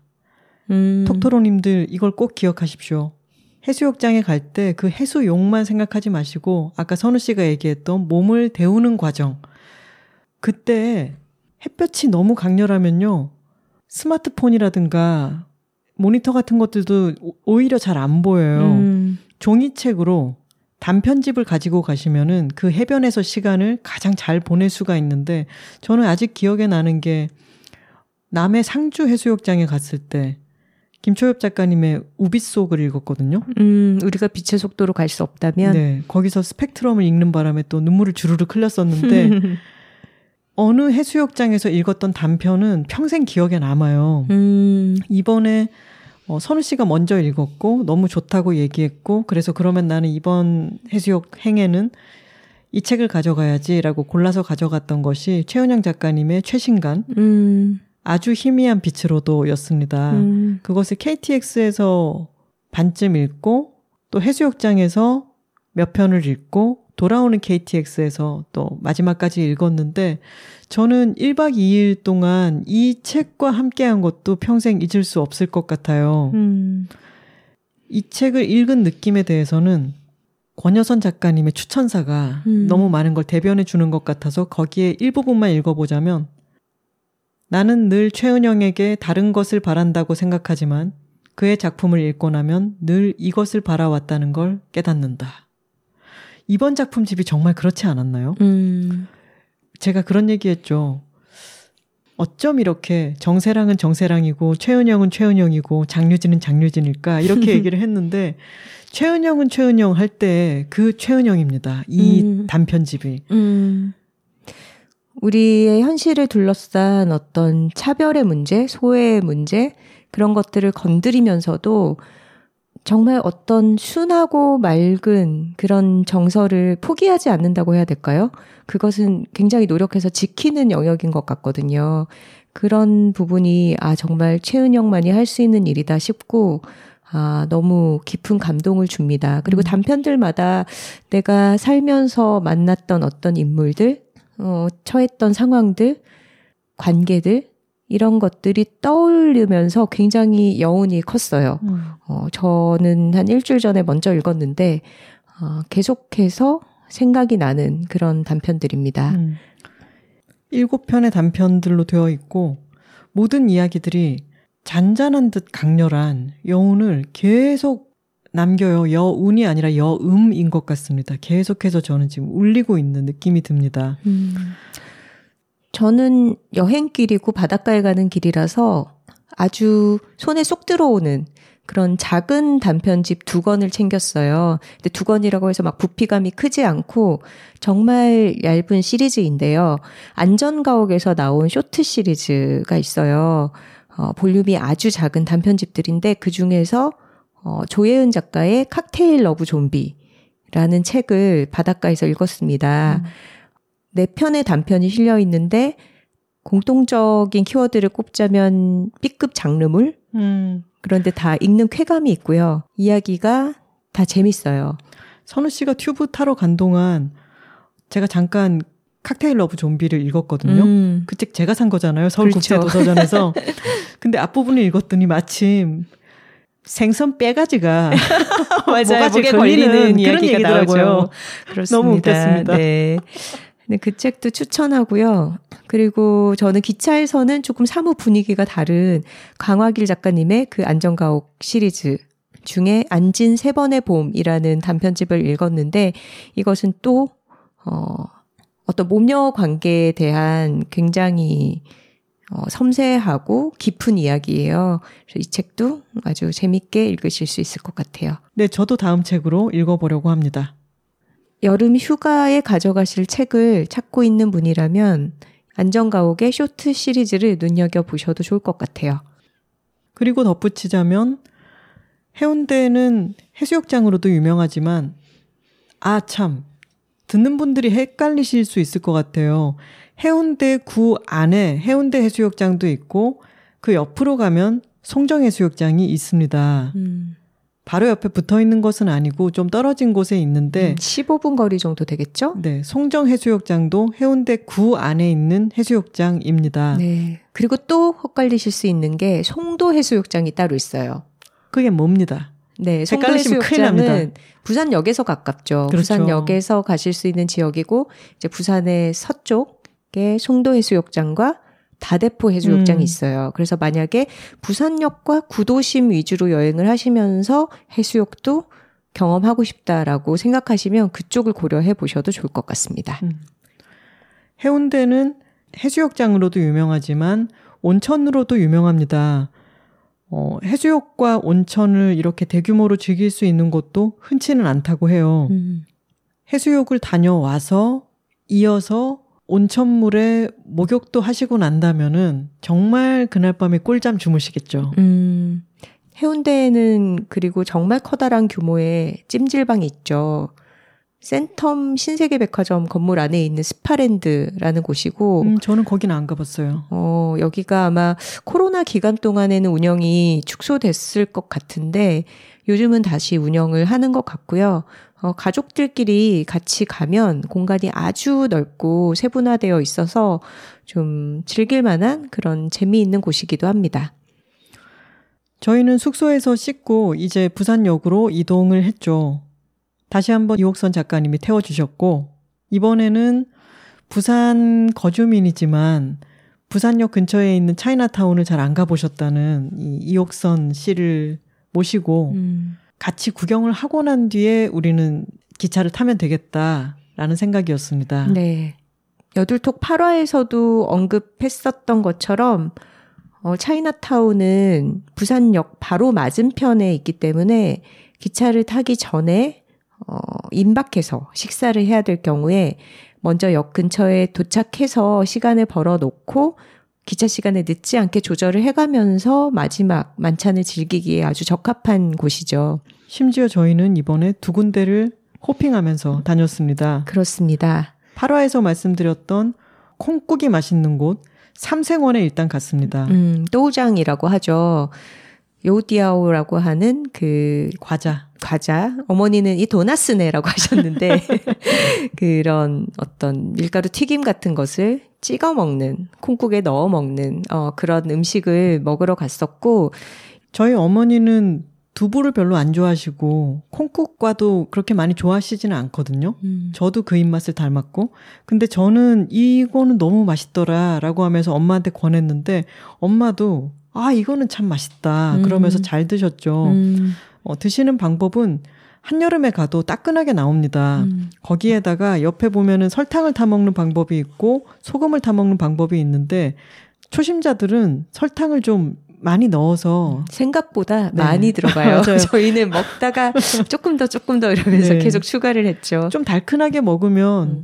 초심자도 먹기가 좋고 맛있습니다. 음, 이걸 먹으면서 제가 스페인 여행을 다녀온 생각이 나면서 추로스도 그런 원리잖아요. 음, 음. 달콤한 어 초콜릿. 핫초코나 아니면은 초콜릿 라떼 같은 음료에다가 이 추로스 그러니까 밀가루 튀긴 것을 찍어 먹는 시스템이잖아요. 음. 그래서 이런 것들도 만두처럼 그러니까 동글 납작 하이 속을 넣은 그런 음식처럼 아 각국마다 보편적으로 있는 음식 문화구나라는 생각이 들었어요. 음. 그리고 그것을 아침 식사로 많이 먹고요. 음. 삼생원이 콩물은 확실히 맛있어서 여기를 찾았는데 한 가지 단점은 조금 일찍 재료가 동이 납니다. 음. 그래서 저희가 저녁 한 5시, 5시 반 이때쯤 도착을 했는데 이제 2인분밖에 남지 않았더라고요. 그래서 어, 콩국 2인분을 먹고 그다음에 근처에 있는 신발원으로 옮겨서 만두를 먹었습니다. 신발원이 사실 차이나타운에서는 가장 유명한 곳이죠. 음, 그리고 제일 초입에 있죠. 네. 사람들도 아주 붐비고 신관도 있고 구관도 있습니다. 둘 다 메뉴는 거의 같고요. 신발원에서는 군만두, 교자, 오이무침 이렇게 먹었는데 다 맛있었습니다. 음, 저는 군만두를 제일 추천하고 싶어요. 저는 찐 교자도 만두 피가 아주 쫄깃쫄깃해서 맛있었습니다. 신발원은 메뉴가 만두 위주로 되어 있고요. 그 옆에 있는 마가만두라는 집도 만두 먹으러들 많이 가는 집이에요. 그런데 만약에 좀 다양한 중식 요리를 드시고 싶다. 우리가 흔히 생각하는 그런 중국 요리집 같은 곳을 가고 싶다라고 하시면 같은 차이나타운 골목 안에 조금 더 진행을 하셔서 있는 일품향이라는 곳도 맛있습니다. 거기도 추천을 합니다.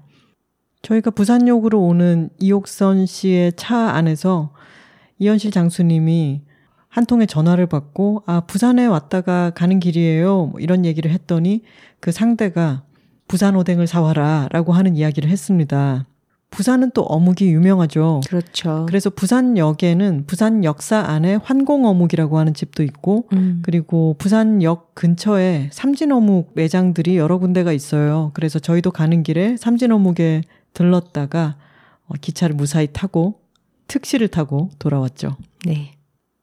이렇게 저희의 부산 출장 겸 여행은 마무리가 되었는데요. 아까 저희가 해수욕을 여러 해 했다. 튜브 타기의 요령, 뭐 백사장에서 있을 때 꿀팁, 이런 것들을 다 전문가처럼 말씀을 드렸지만, 저희가 이번에 너무 무식하게 수영을 했던 것입니다. 음, 사실 선탠을 할 때도 선크림을 좀 발라가면서 맞아요. 태워야 되거든요. 오일을 바르거나 음. 선크림을 바르거나. 그렇죠. 그래야지 골고루 음. 화상을 입지 않고 어, 적절하게 구워지는데 저희가 이번에 너무 오랜만에 해수욕을 하기도 하고 이제 여름의 마지막 기회다 이런 생각에 너무 욕심이 앞섰던 거예요. 그래서 생으로 태풍도 지나갔겠다. 해가 이렇게 내리쬐는데 오늘 한번 제대로 태워보자 하면서 생으로 몸을 태웠다가 지금 둘 다 막 팔이랑 등이랑 난리가 났습니다. 빨갛게 익어가지고 따끔따끔한데요. 어, 알로에 신세를 지고 있습니다. 하지만 저는 후회는 없습니다. 네. 킵더 선샤인을 피부에다가 이렇게 하는 거죠. 댓글 소개 시간입니다. 사연과 광고 문의는 w2talking at gmail.com w 숫자 2 talking at gmail.com으로 보내주시면 됩니다. 지금 댓글 소개해야지 생각하고 팟빵 앱을 켰는데 조금 전에 달린 댓글인가 봐요.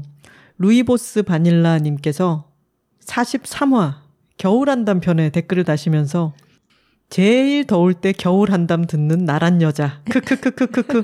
제철 방송 빨리 따라잡을게요. 크크크 하셨습니다.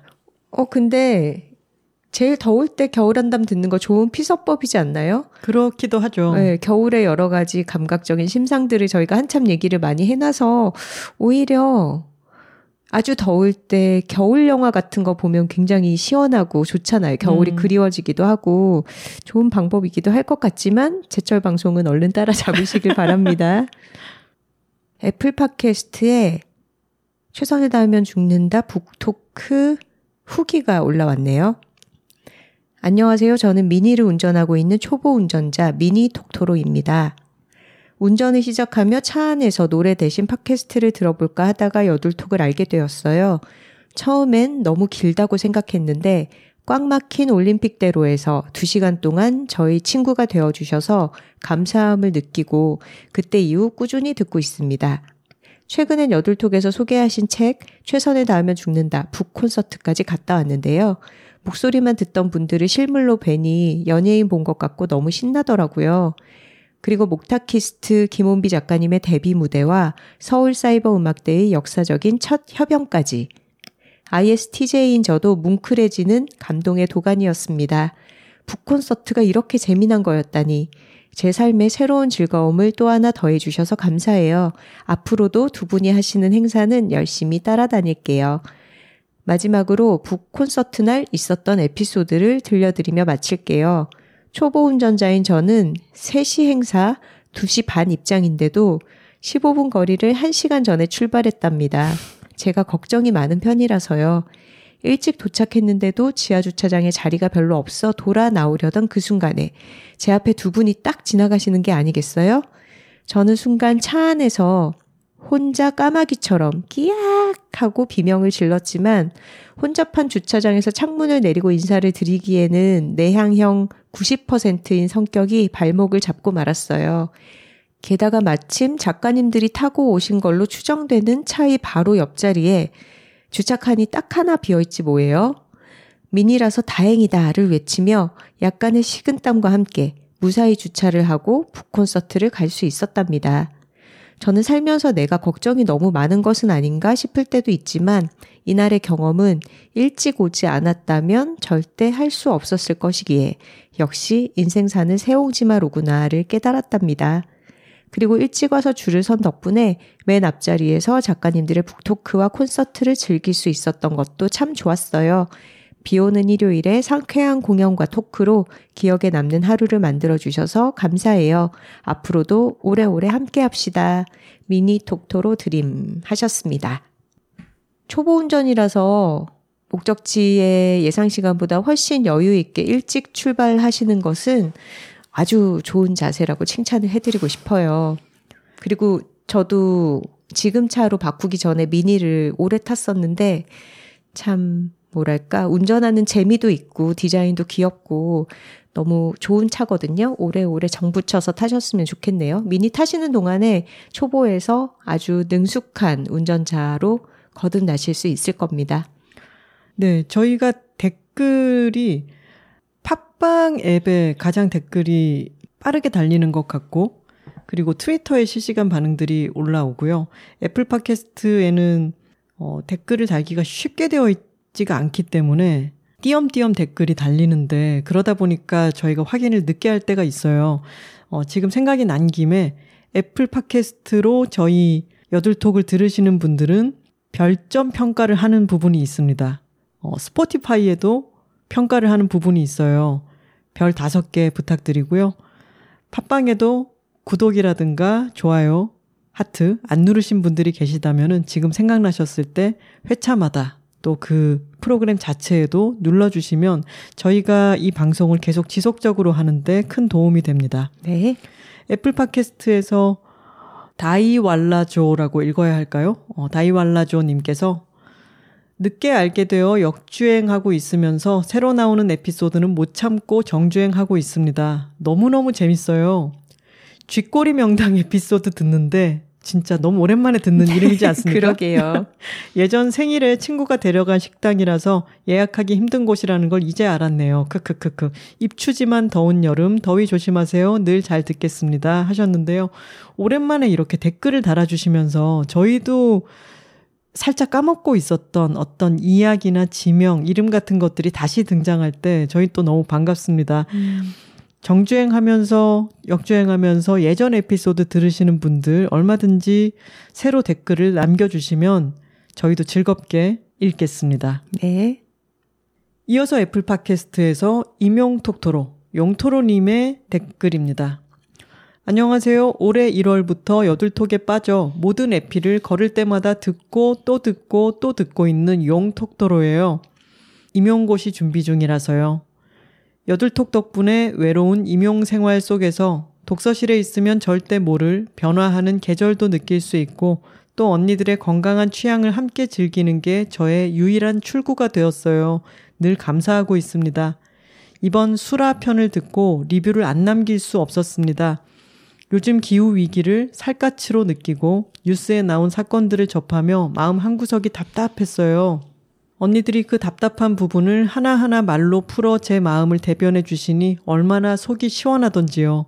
마음 한편으로 기후 위기를 안타까워 하면서도 막상 제가 할 수 있는 일이 한정적이라 무기력함을 느끼던 와중 이번 편을 듣고 군산공항 건설 반대 서명했습니다. 제가 할 수 있는 일이 한 개라도 있어 정말 감사하더라고요. 올해 언니들 덕분에 클래식도 즐기게 되고 힘든 임용 공부 속에 운동도 하고 사회에 작은 참여도 하며 살고 있네요. 늘 저의 세계를 넓혀주어 고맙습니다. 오래오래 함께해요, 언니들 하셨습니다. 네. 네, 오래오래 함께해요, 용톡토로님. 스포티파이의 상해 톡토로님께서 여둘톡은 스포티파이에서만 들을 수 있나요? 다른 앱이 있다면 알려주세요 하셨는데요. 어, 중국에 계신 거죠. 중국에서 이용할 수 있는지 저희가 현지에 있지 않아서 확실히는 모르겠지만 애플 팟캐스트, 그리고 팟빵, 구글 팟캐스트, 스포티파이, 이렇게 여둘톡을 이용하실 수 있는 플랫폼입니다. 해외에서 구글 팟캐스트로 여둘톡을 들으실 때는 아마 그냥 구글 창에 여둘톡을 치시면 나오더라고요. 네. 한번 이용해 보시고 중국에서 듣기 괜찮으신지 다시 댓글 남겨주시면 저희가 또 소개하도록 하겠습니다. 음. 도담도담이님의 댓글입니다.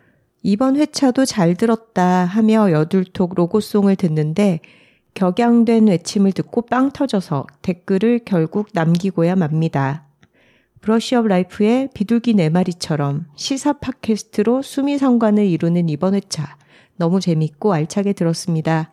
도담도담이님께서는 격앙된이라고 쓰지 않고 격양된이라고 쓰셨잖아요. 그리고 네. 수미쌍관이라고 쓰시지 않고 수미상관이라고 쓰셨잖아요. 네. 많은 분들이 이게 하나는 맞고 하나는 틀린 게 아닌가라고 생각하시는데 음. 격양도 맞고 격앙도 맞습니다. 저희는 음. 보통 격앙된이라고 쓰죠. 네. 그리고 저는 보통 숨이 쌍관이라고 쓰는데 숨이 음. 상관도 그러니까 네 개 다 맞는 말입니다. 음, 같은 표현이죠. 네.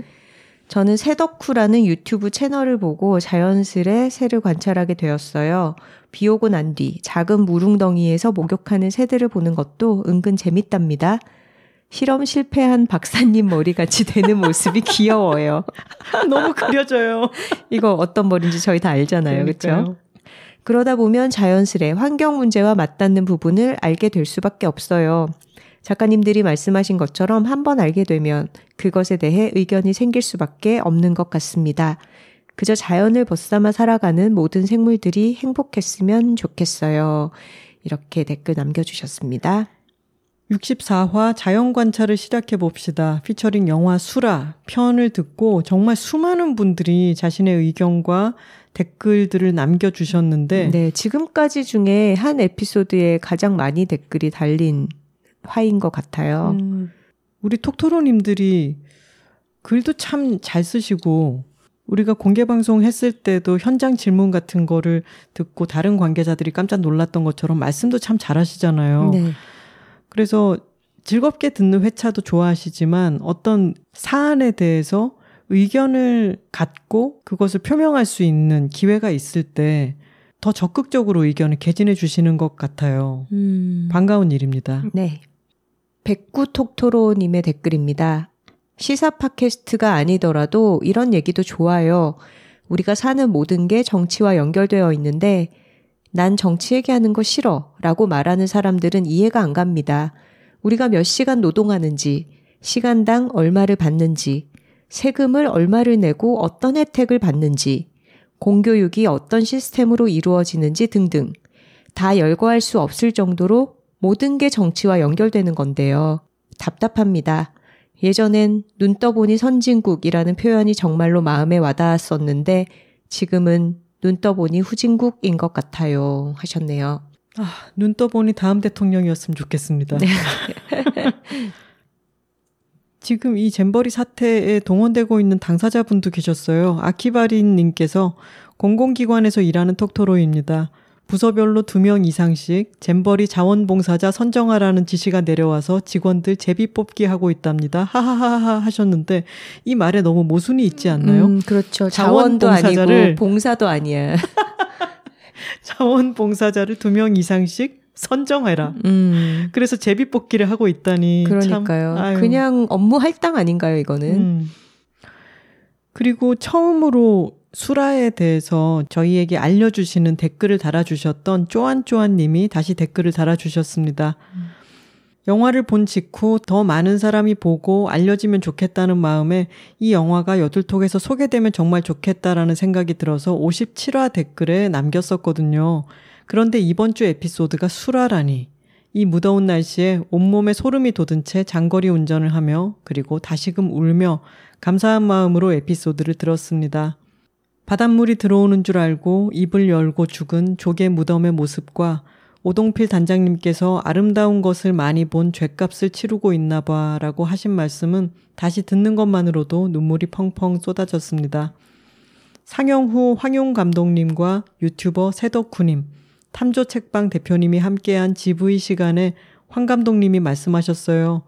수라 지역을 많은 분들이 직접 와보시면 좋겠다고. 그리고 OTT 들어가기보다는 많은 분들이 극장에서 큰 화면으로 아름다운 갯벌 풍경을 봐주셨으면 좋겠다고 하시더라고요. 이번 상영도 관객들이 참여한 펀딩을 통해 극장을 대관하고 상영을 이어가게 된 것이라고 알고 있습니다. 상영 문의하시는 단체가 많은데 극장 대관을 해주십사 말씀하신다고 하더라고요. 오동필 단장님과 함께하는 수라 갯벌 방문 프로그램이 주기적으로 있다고 들었어요. 저도 꼭 한번 방문하는 것이 목표입니다.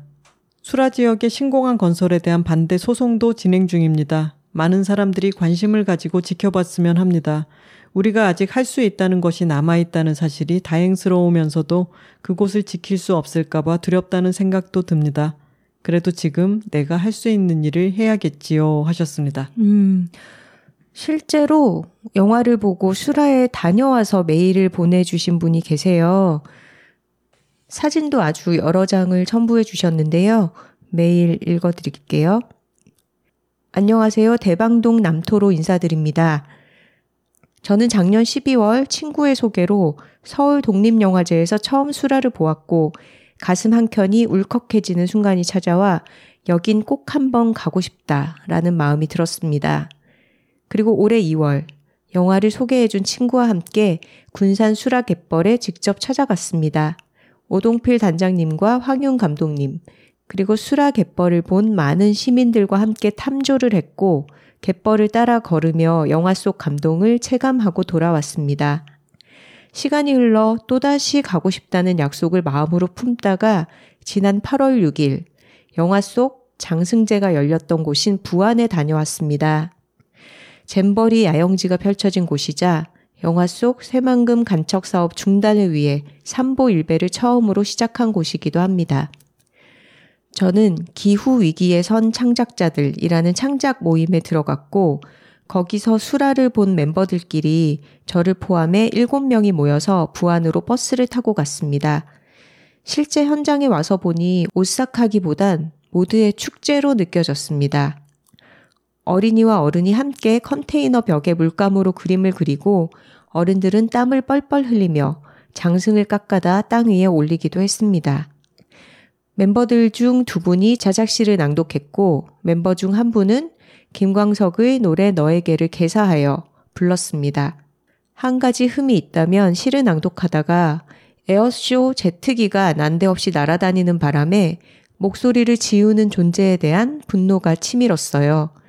아무튼 어떤 이들은 오카리나로 기타로 악기를 연주하고 춤추고 목소리 외치니 땡볕에도 더위를 잊고 모처럼 웃고 즐거웠습니다. 영화 속 장승제를 하던 사람들의 모습이 떠올라 뭉클하기도 한데 땅을 메우기 전 갯벌에서 했더라면 어땠을까? 터전을 지켜주지 못해 새에게도 사람들에게도 미안한 마음이 솟았던 것 같아요. 수라를 본 이후 제 삶이 수라라는 늪에 푹 빠져버린 것 같습니다. 무엇을 보더라도 수라로 비춰보게 됩니다. 자신을 늘 들여다볼 수 있게 하는 영화는 곧 한 사람을 변화시키는 힘을 지니고 있음을 느낍니다. 아울러 세종 청사에서 활동가 분들께서 새만금 신공항 철의 촉구, 천막 농성을 500일 넘게 이어오고 있습니다. 폭염에도 뜻을 이어가는 분들의 건강과 안녕을 빕니다.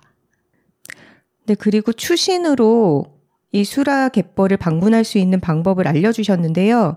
인스타그램에서 전북 녹색연합 계정, 그린 전북, G-R-E-E-N, J-E-O-N, B-U-K 계정을 팔로우를 하시면 이 계정에서 수라 갯벌에 들기라는 글이 간간히 올라오더라고요. 그 날짜에 맞춰서 어, 선착순으로 신청을 받으니까 관심 있으신 분들은 게시물을 확인해서 바로 신청을 하시면 좋겠습니다. 금방 마감된다고도 써주셨네요.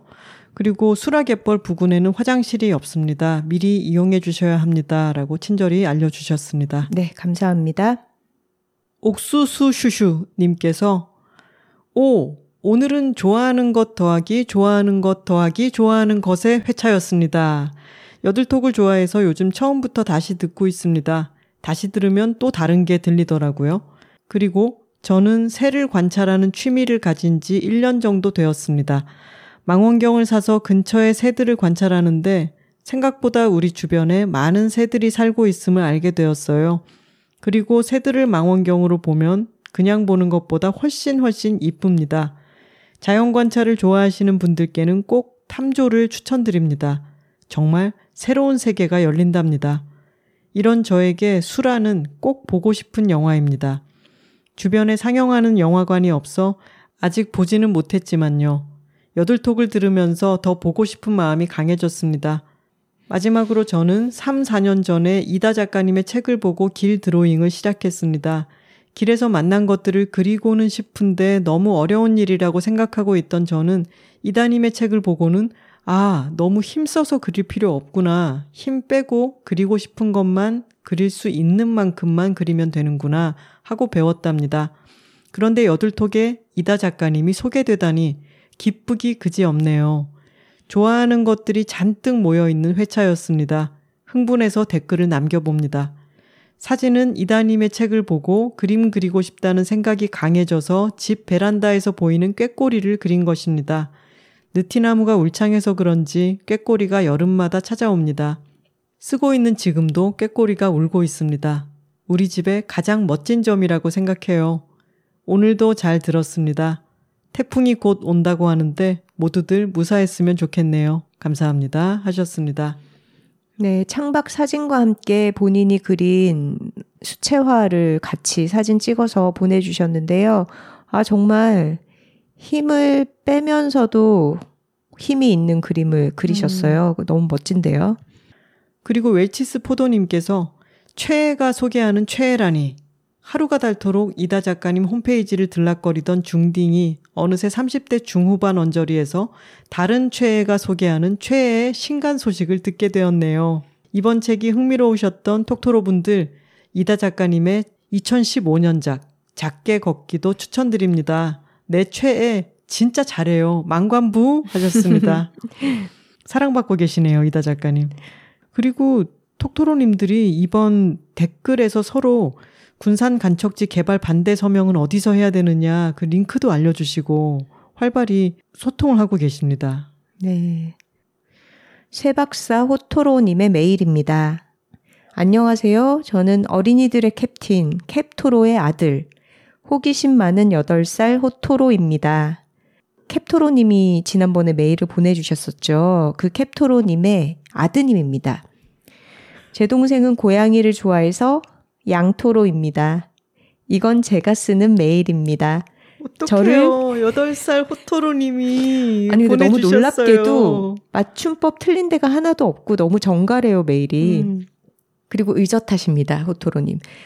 저를 귀엽다고 해주셔서 고맙습니다. 오늘 새 이야기 듣는데 그러면서 새 뒤에 괄호 열고 새로운 새 이야기를 하셔서 쓰는 메일이에요. 괄호 열고 짹짹새. 그렇죠. 저번 주에 이제 새 에피소드가 올라왔는데 본인이 좋아하는 새 이야기가 있어서 너무 반가웠다. 이런 이야기입니다. 제가 새를 좋아해서 10가지를 알려드리고 싶지만 딱 한 가지만 알려드릴게요. 새는 작고 가벼워서 약해 보이지만 까마귀는 사람을 쪼을 수도 있고 독수리는 악어, 사자, 캥거루 등등을 먹을 수 있어요. 거의 하늘의 왕이에요. 그래서 저는 새가 약간 무섭답니다. 작가님들도 조심하세요. 까까 끼륵. 저는 새 소리도 잘 내요. 새랑 말한 적도 있어요. 엄마랑 수라 영화 보러 가기로 했어요. 기대돼요. 와. 와. 나 이 메일이 너무 좋다. 새 소리를 잘 내는 새박사 호토로님 메일 감사합니다. 앞으로도 종종 기분 날 때 메일 보내주시면 좋겠네요. 네, 수라 보신다고 했으니까 보고 나서의 감상을 보내주셔도 좋을 것 같고요. 어, 저희도 새 박사님이 딱 한 가지 알려주신 새가 아주 무섭다는 거꼭 음. 기억하도록 하겠습니다.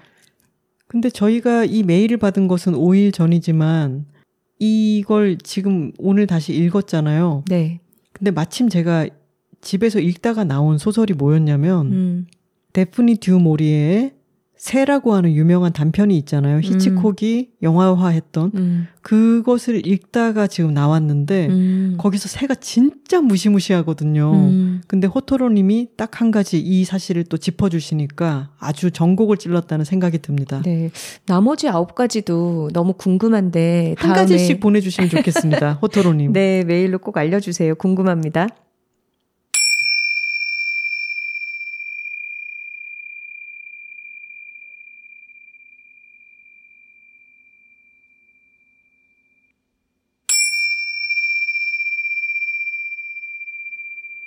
안녕하세요. 제철 소리는 아니지만 최근 저의 마음을 진정시켜주는 소리가 있어 톡토로 분들과 공유하고자 메일 드립니다.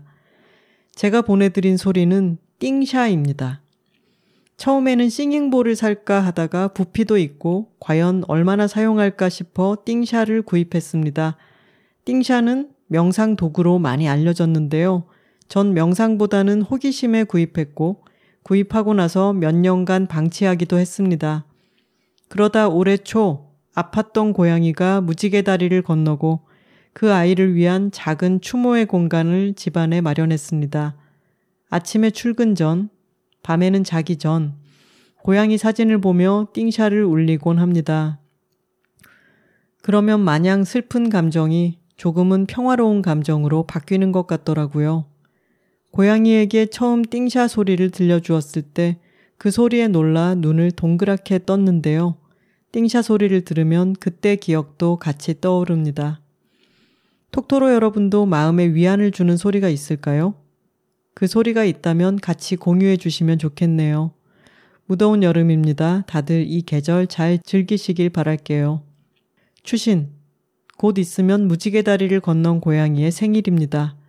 사랑한다고, 보고 싶다고, 그리고 꿈에 한번 나오면 좋겠다고 전하고 싶네요. 상실과 그리움, 슬픔과 분노로 일상이 힘든 분들이 많은 것 같아요. 평화와 사랑이 남아 위로가 되길 기도합니다. 네, 익명의 톡토로, 익토로님이 이런 메일을 보내주셨고요. 어, 무지개 다리를 건넌 고양이 사진도 첨부를 해주셨는데 너무 예쁜 고양이에요. 이름이 센이라고 하네요. 센, 치로, 키키, 모모가 제 고양이들입니다. 음. 하셨는데 기품이 있게 멋지게 생긴 샌의 사진을 이렇게 보내주셨어요. 음. 샌이랑 꿈에서 한번 꼭 만나시면 좋겠습니다. 항상 힘이 되는 언니들께. 언니들 안녕하세요. 저는 마들 톡토로입니다. 스스로의 죽음도 그렇고 주변인의 죽음도 그렇고 죽음을 생각하는 것만으로 어느 정도 마음의 준비가 된다고 믿어온 터라 대부분의 죽음에 의연할 수 있다고 생각했습니다. 죽음이 삶의 반대 개념이 아니라고도 생각하고 그 너머에 무언가 이어지고 있다는 생각을 해서 더 그랬던 것 같아요. 너무 사랑하는 할머니를 중1 때 여의었을 때도 실감이 나지 않기도 했지만 이것이 아주 영영 이별인 것 같지 않았고 돌아가신 직후에도 할머니를 떠올리면 가슴 아프기보다 마음이 따뜻해지는 순간이 많았습니다. 사실 돌아가시기 전에 암을 앓고 계셨던 터라 마음이 죽음에 먼저 대비를 했던 것 같기도 합니다. 그러다 작년 10월 30일 사랑하는 제자에게 연락을 한 통 받았습니다. 그녀는 제가 7년 전 담임을 맡았던 학급의 학생이었고 전날 밤 이태원에서 저희 반이었던 친구 두 명이 목숨을 잃었다고 전해왔습니다. 이름을 듣자마자 너무나 선명하게 그녀들의 해맑게 웃는 모습과 목소리가 떠올랐고 장례식장으로 향하는 내내 주체할 수 없이 눈물이 났습니다. 영정 사진 속 그녀들은 아직 너무나 앳된 모습이었고 그 이질감에 몸이 떨렸습니다.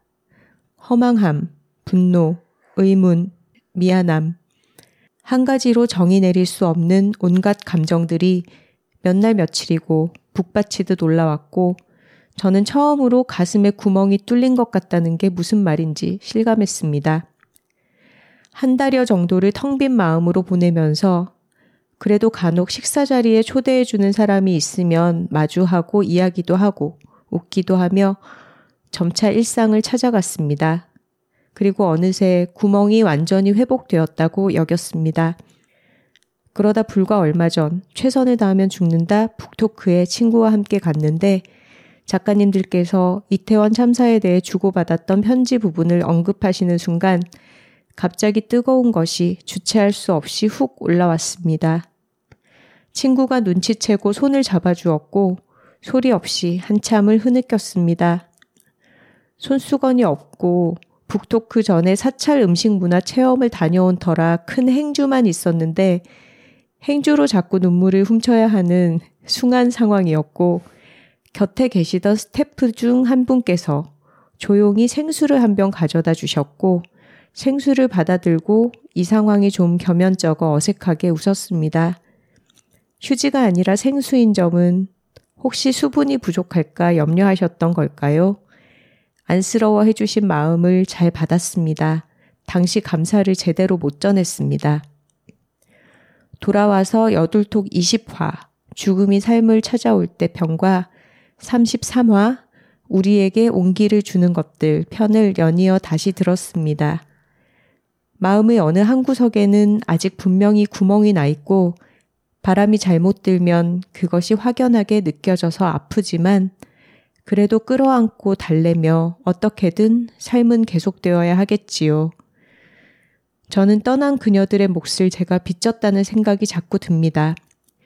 이들을 위해서라도 최선을 다해서 인생의 멋진 순간들을 자꾸 발견하고 세상을 조금이라도 아름답게 만드는데 기여해야 할 것 같다는 생각이 듭니다.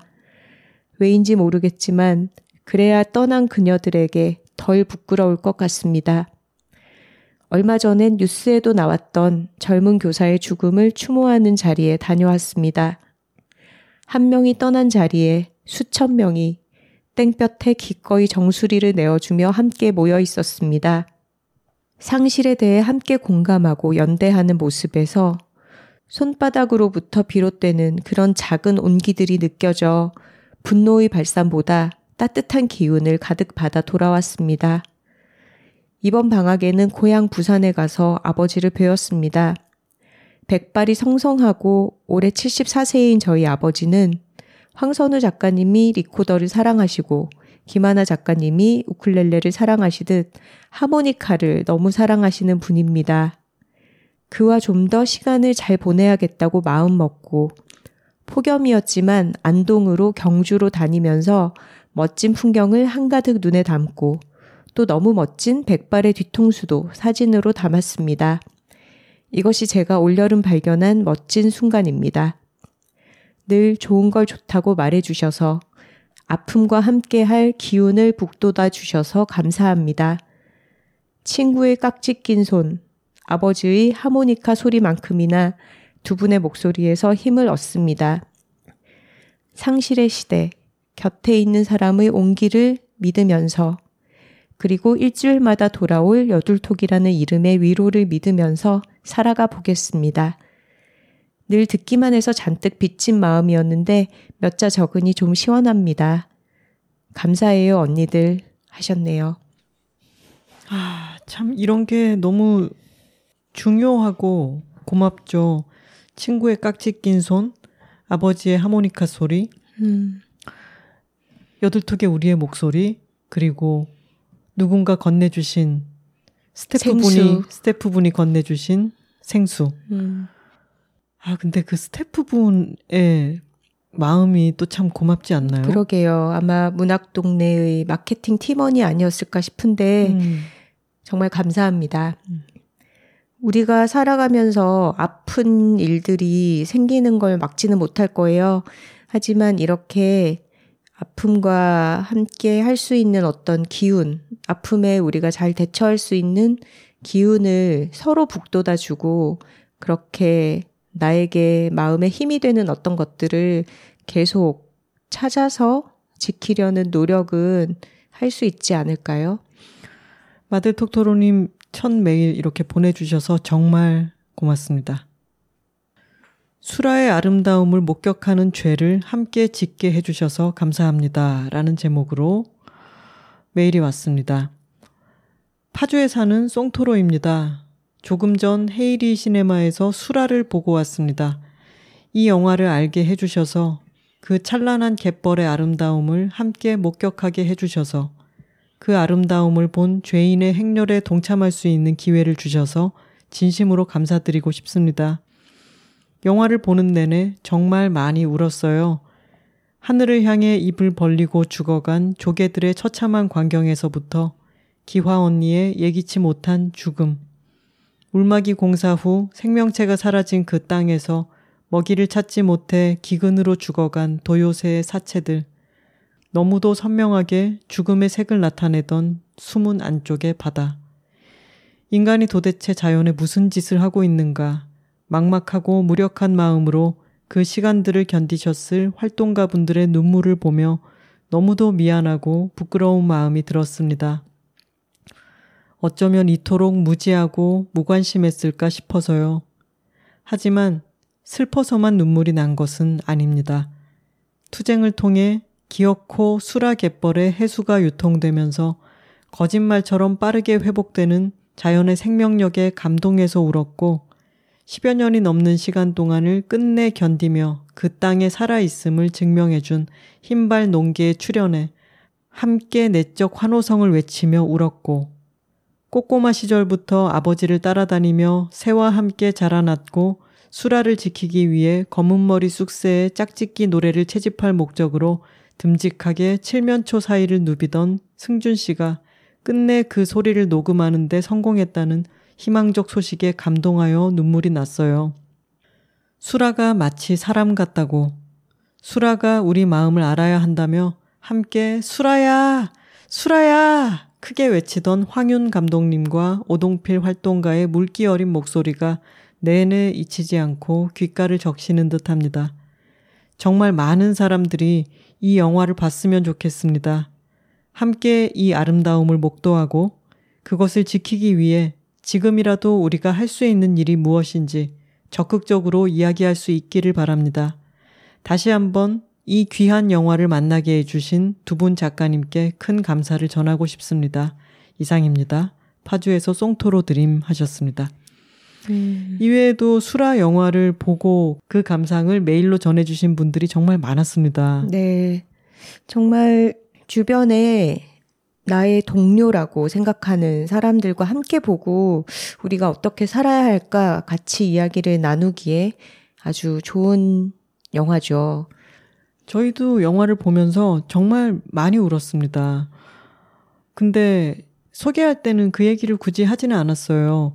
그 영화 보면 많이 운다던데 하면은 너무 대비를 하시게 되잖아요. 음. 근데 이 눈물은 정말 그 이전에 다른 영화를 보면서 흘렸던 눈물과는 아주 다른 차원의 눈물입니다. 음. 그리고 흘려야 하는 눈물입니다. 음. 이 영화를 보시고 나면은 그런 마음이 절로 드실 거예요. 음. 상영이 많이 줄어든 것으로 알고 있는데, 어, 그래도 입소문이 퍼져서 조금 상영관이 확보되어서 보실 수 있는 분들이 늘어났으면 좋겠습니다. 아까 댓글로 알려주신 것처럼 극장을 섭외하고 단체 대관을 해서 상영을 이어갈 수도 있는 것 같아요. 어, 여러 뜻을 합쳐서 이 영화를 함께 보고 싶으신 분들은 그 방안을 도모해 보셔도 좋겠습니다. 네. 마지막으로 대장동 톡토로님의 메일입니다. 이전에 여둘톡 하나 선우 이렇게 칠행시를 지어준 적이 있는 분이세요. 그리고 어, 톡토로 이름부터가 논란의 중심에 있는 그렇죠. 분이었죠. 네.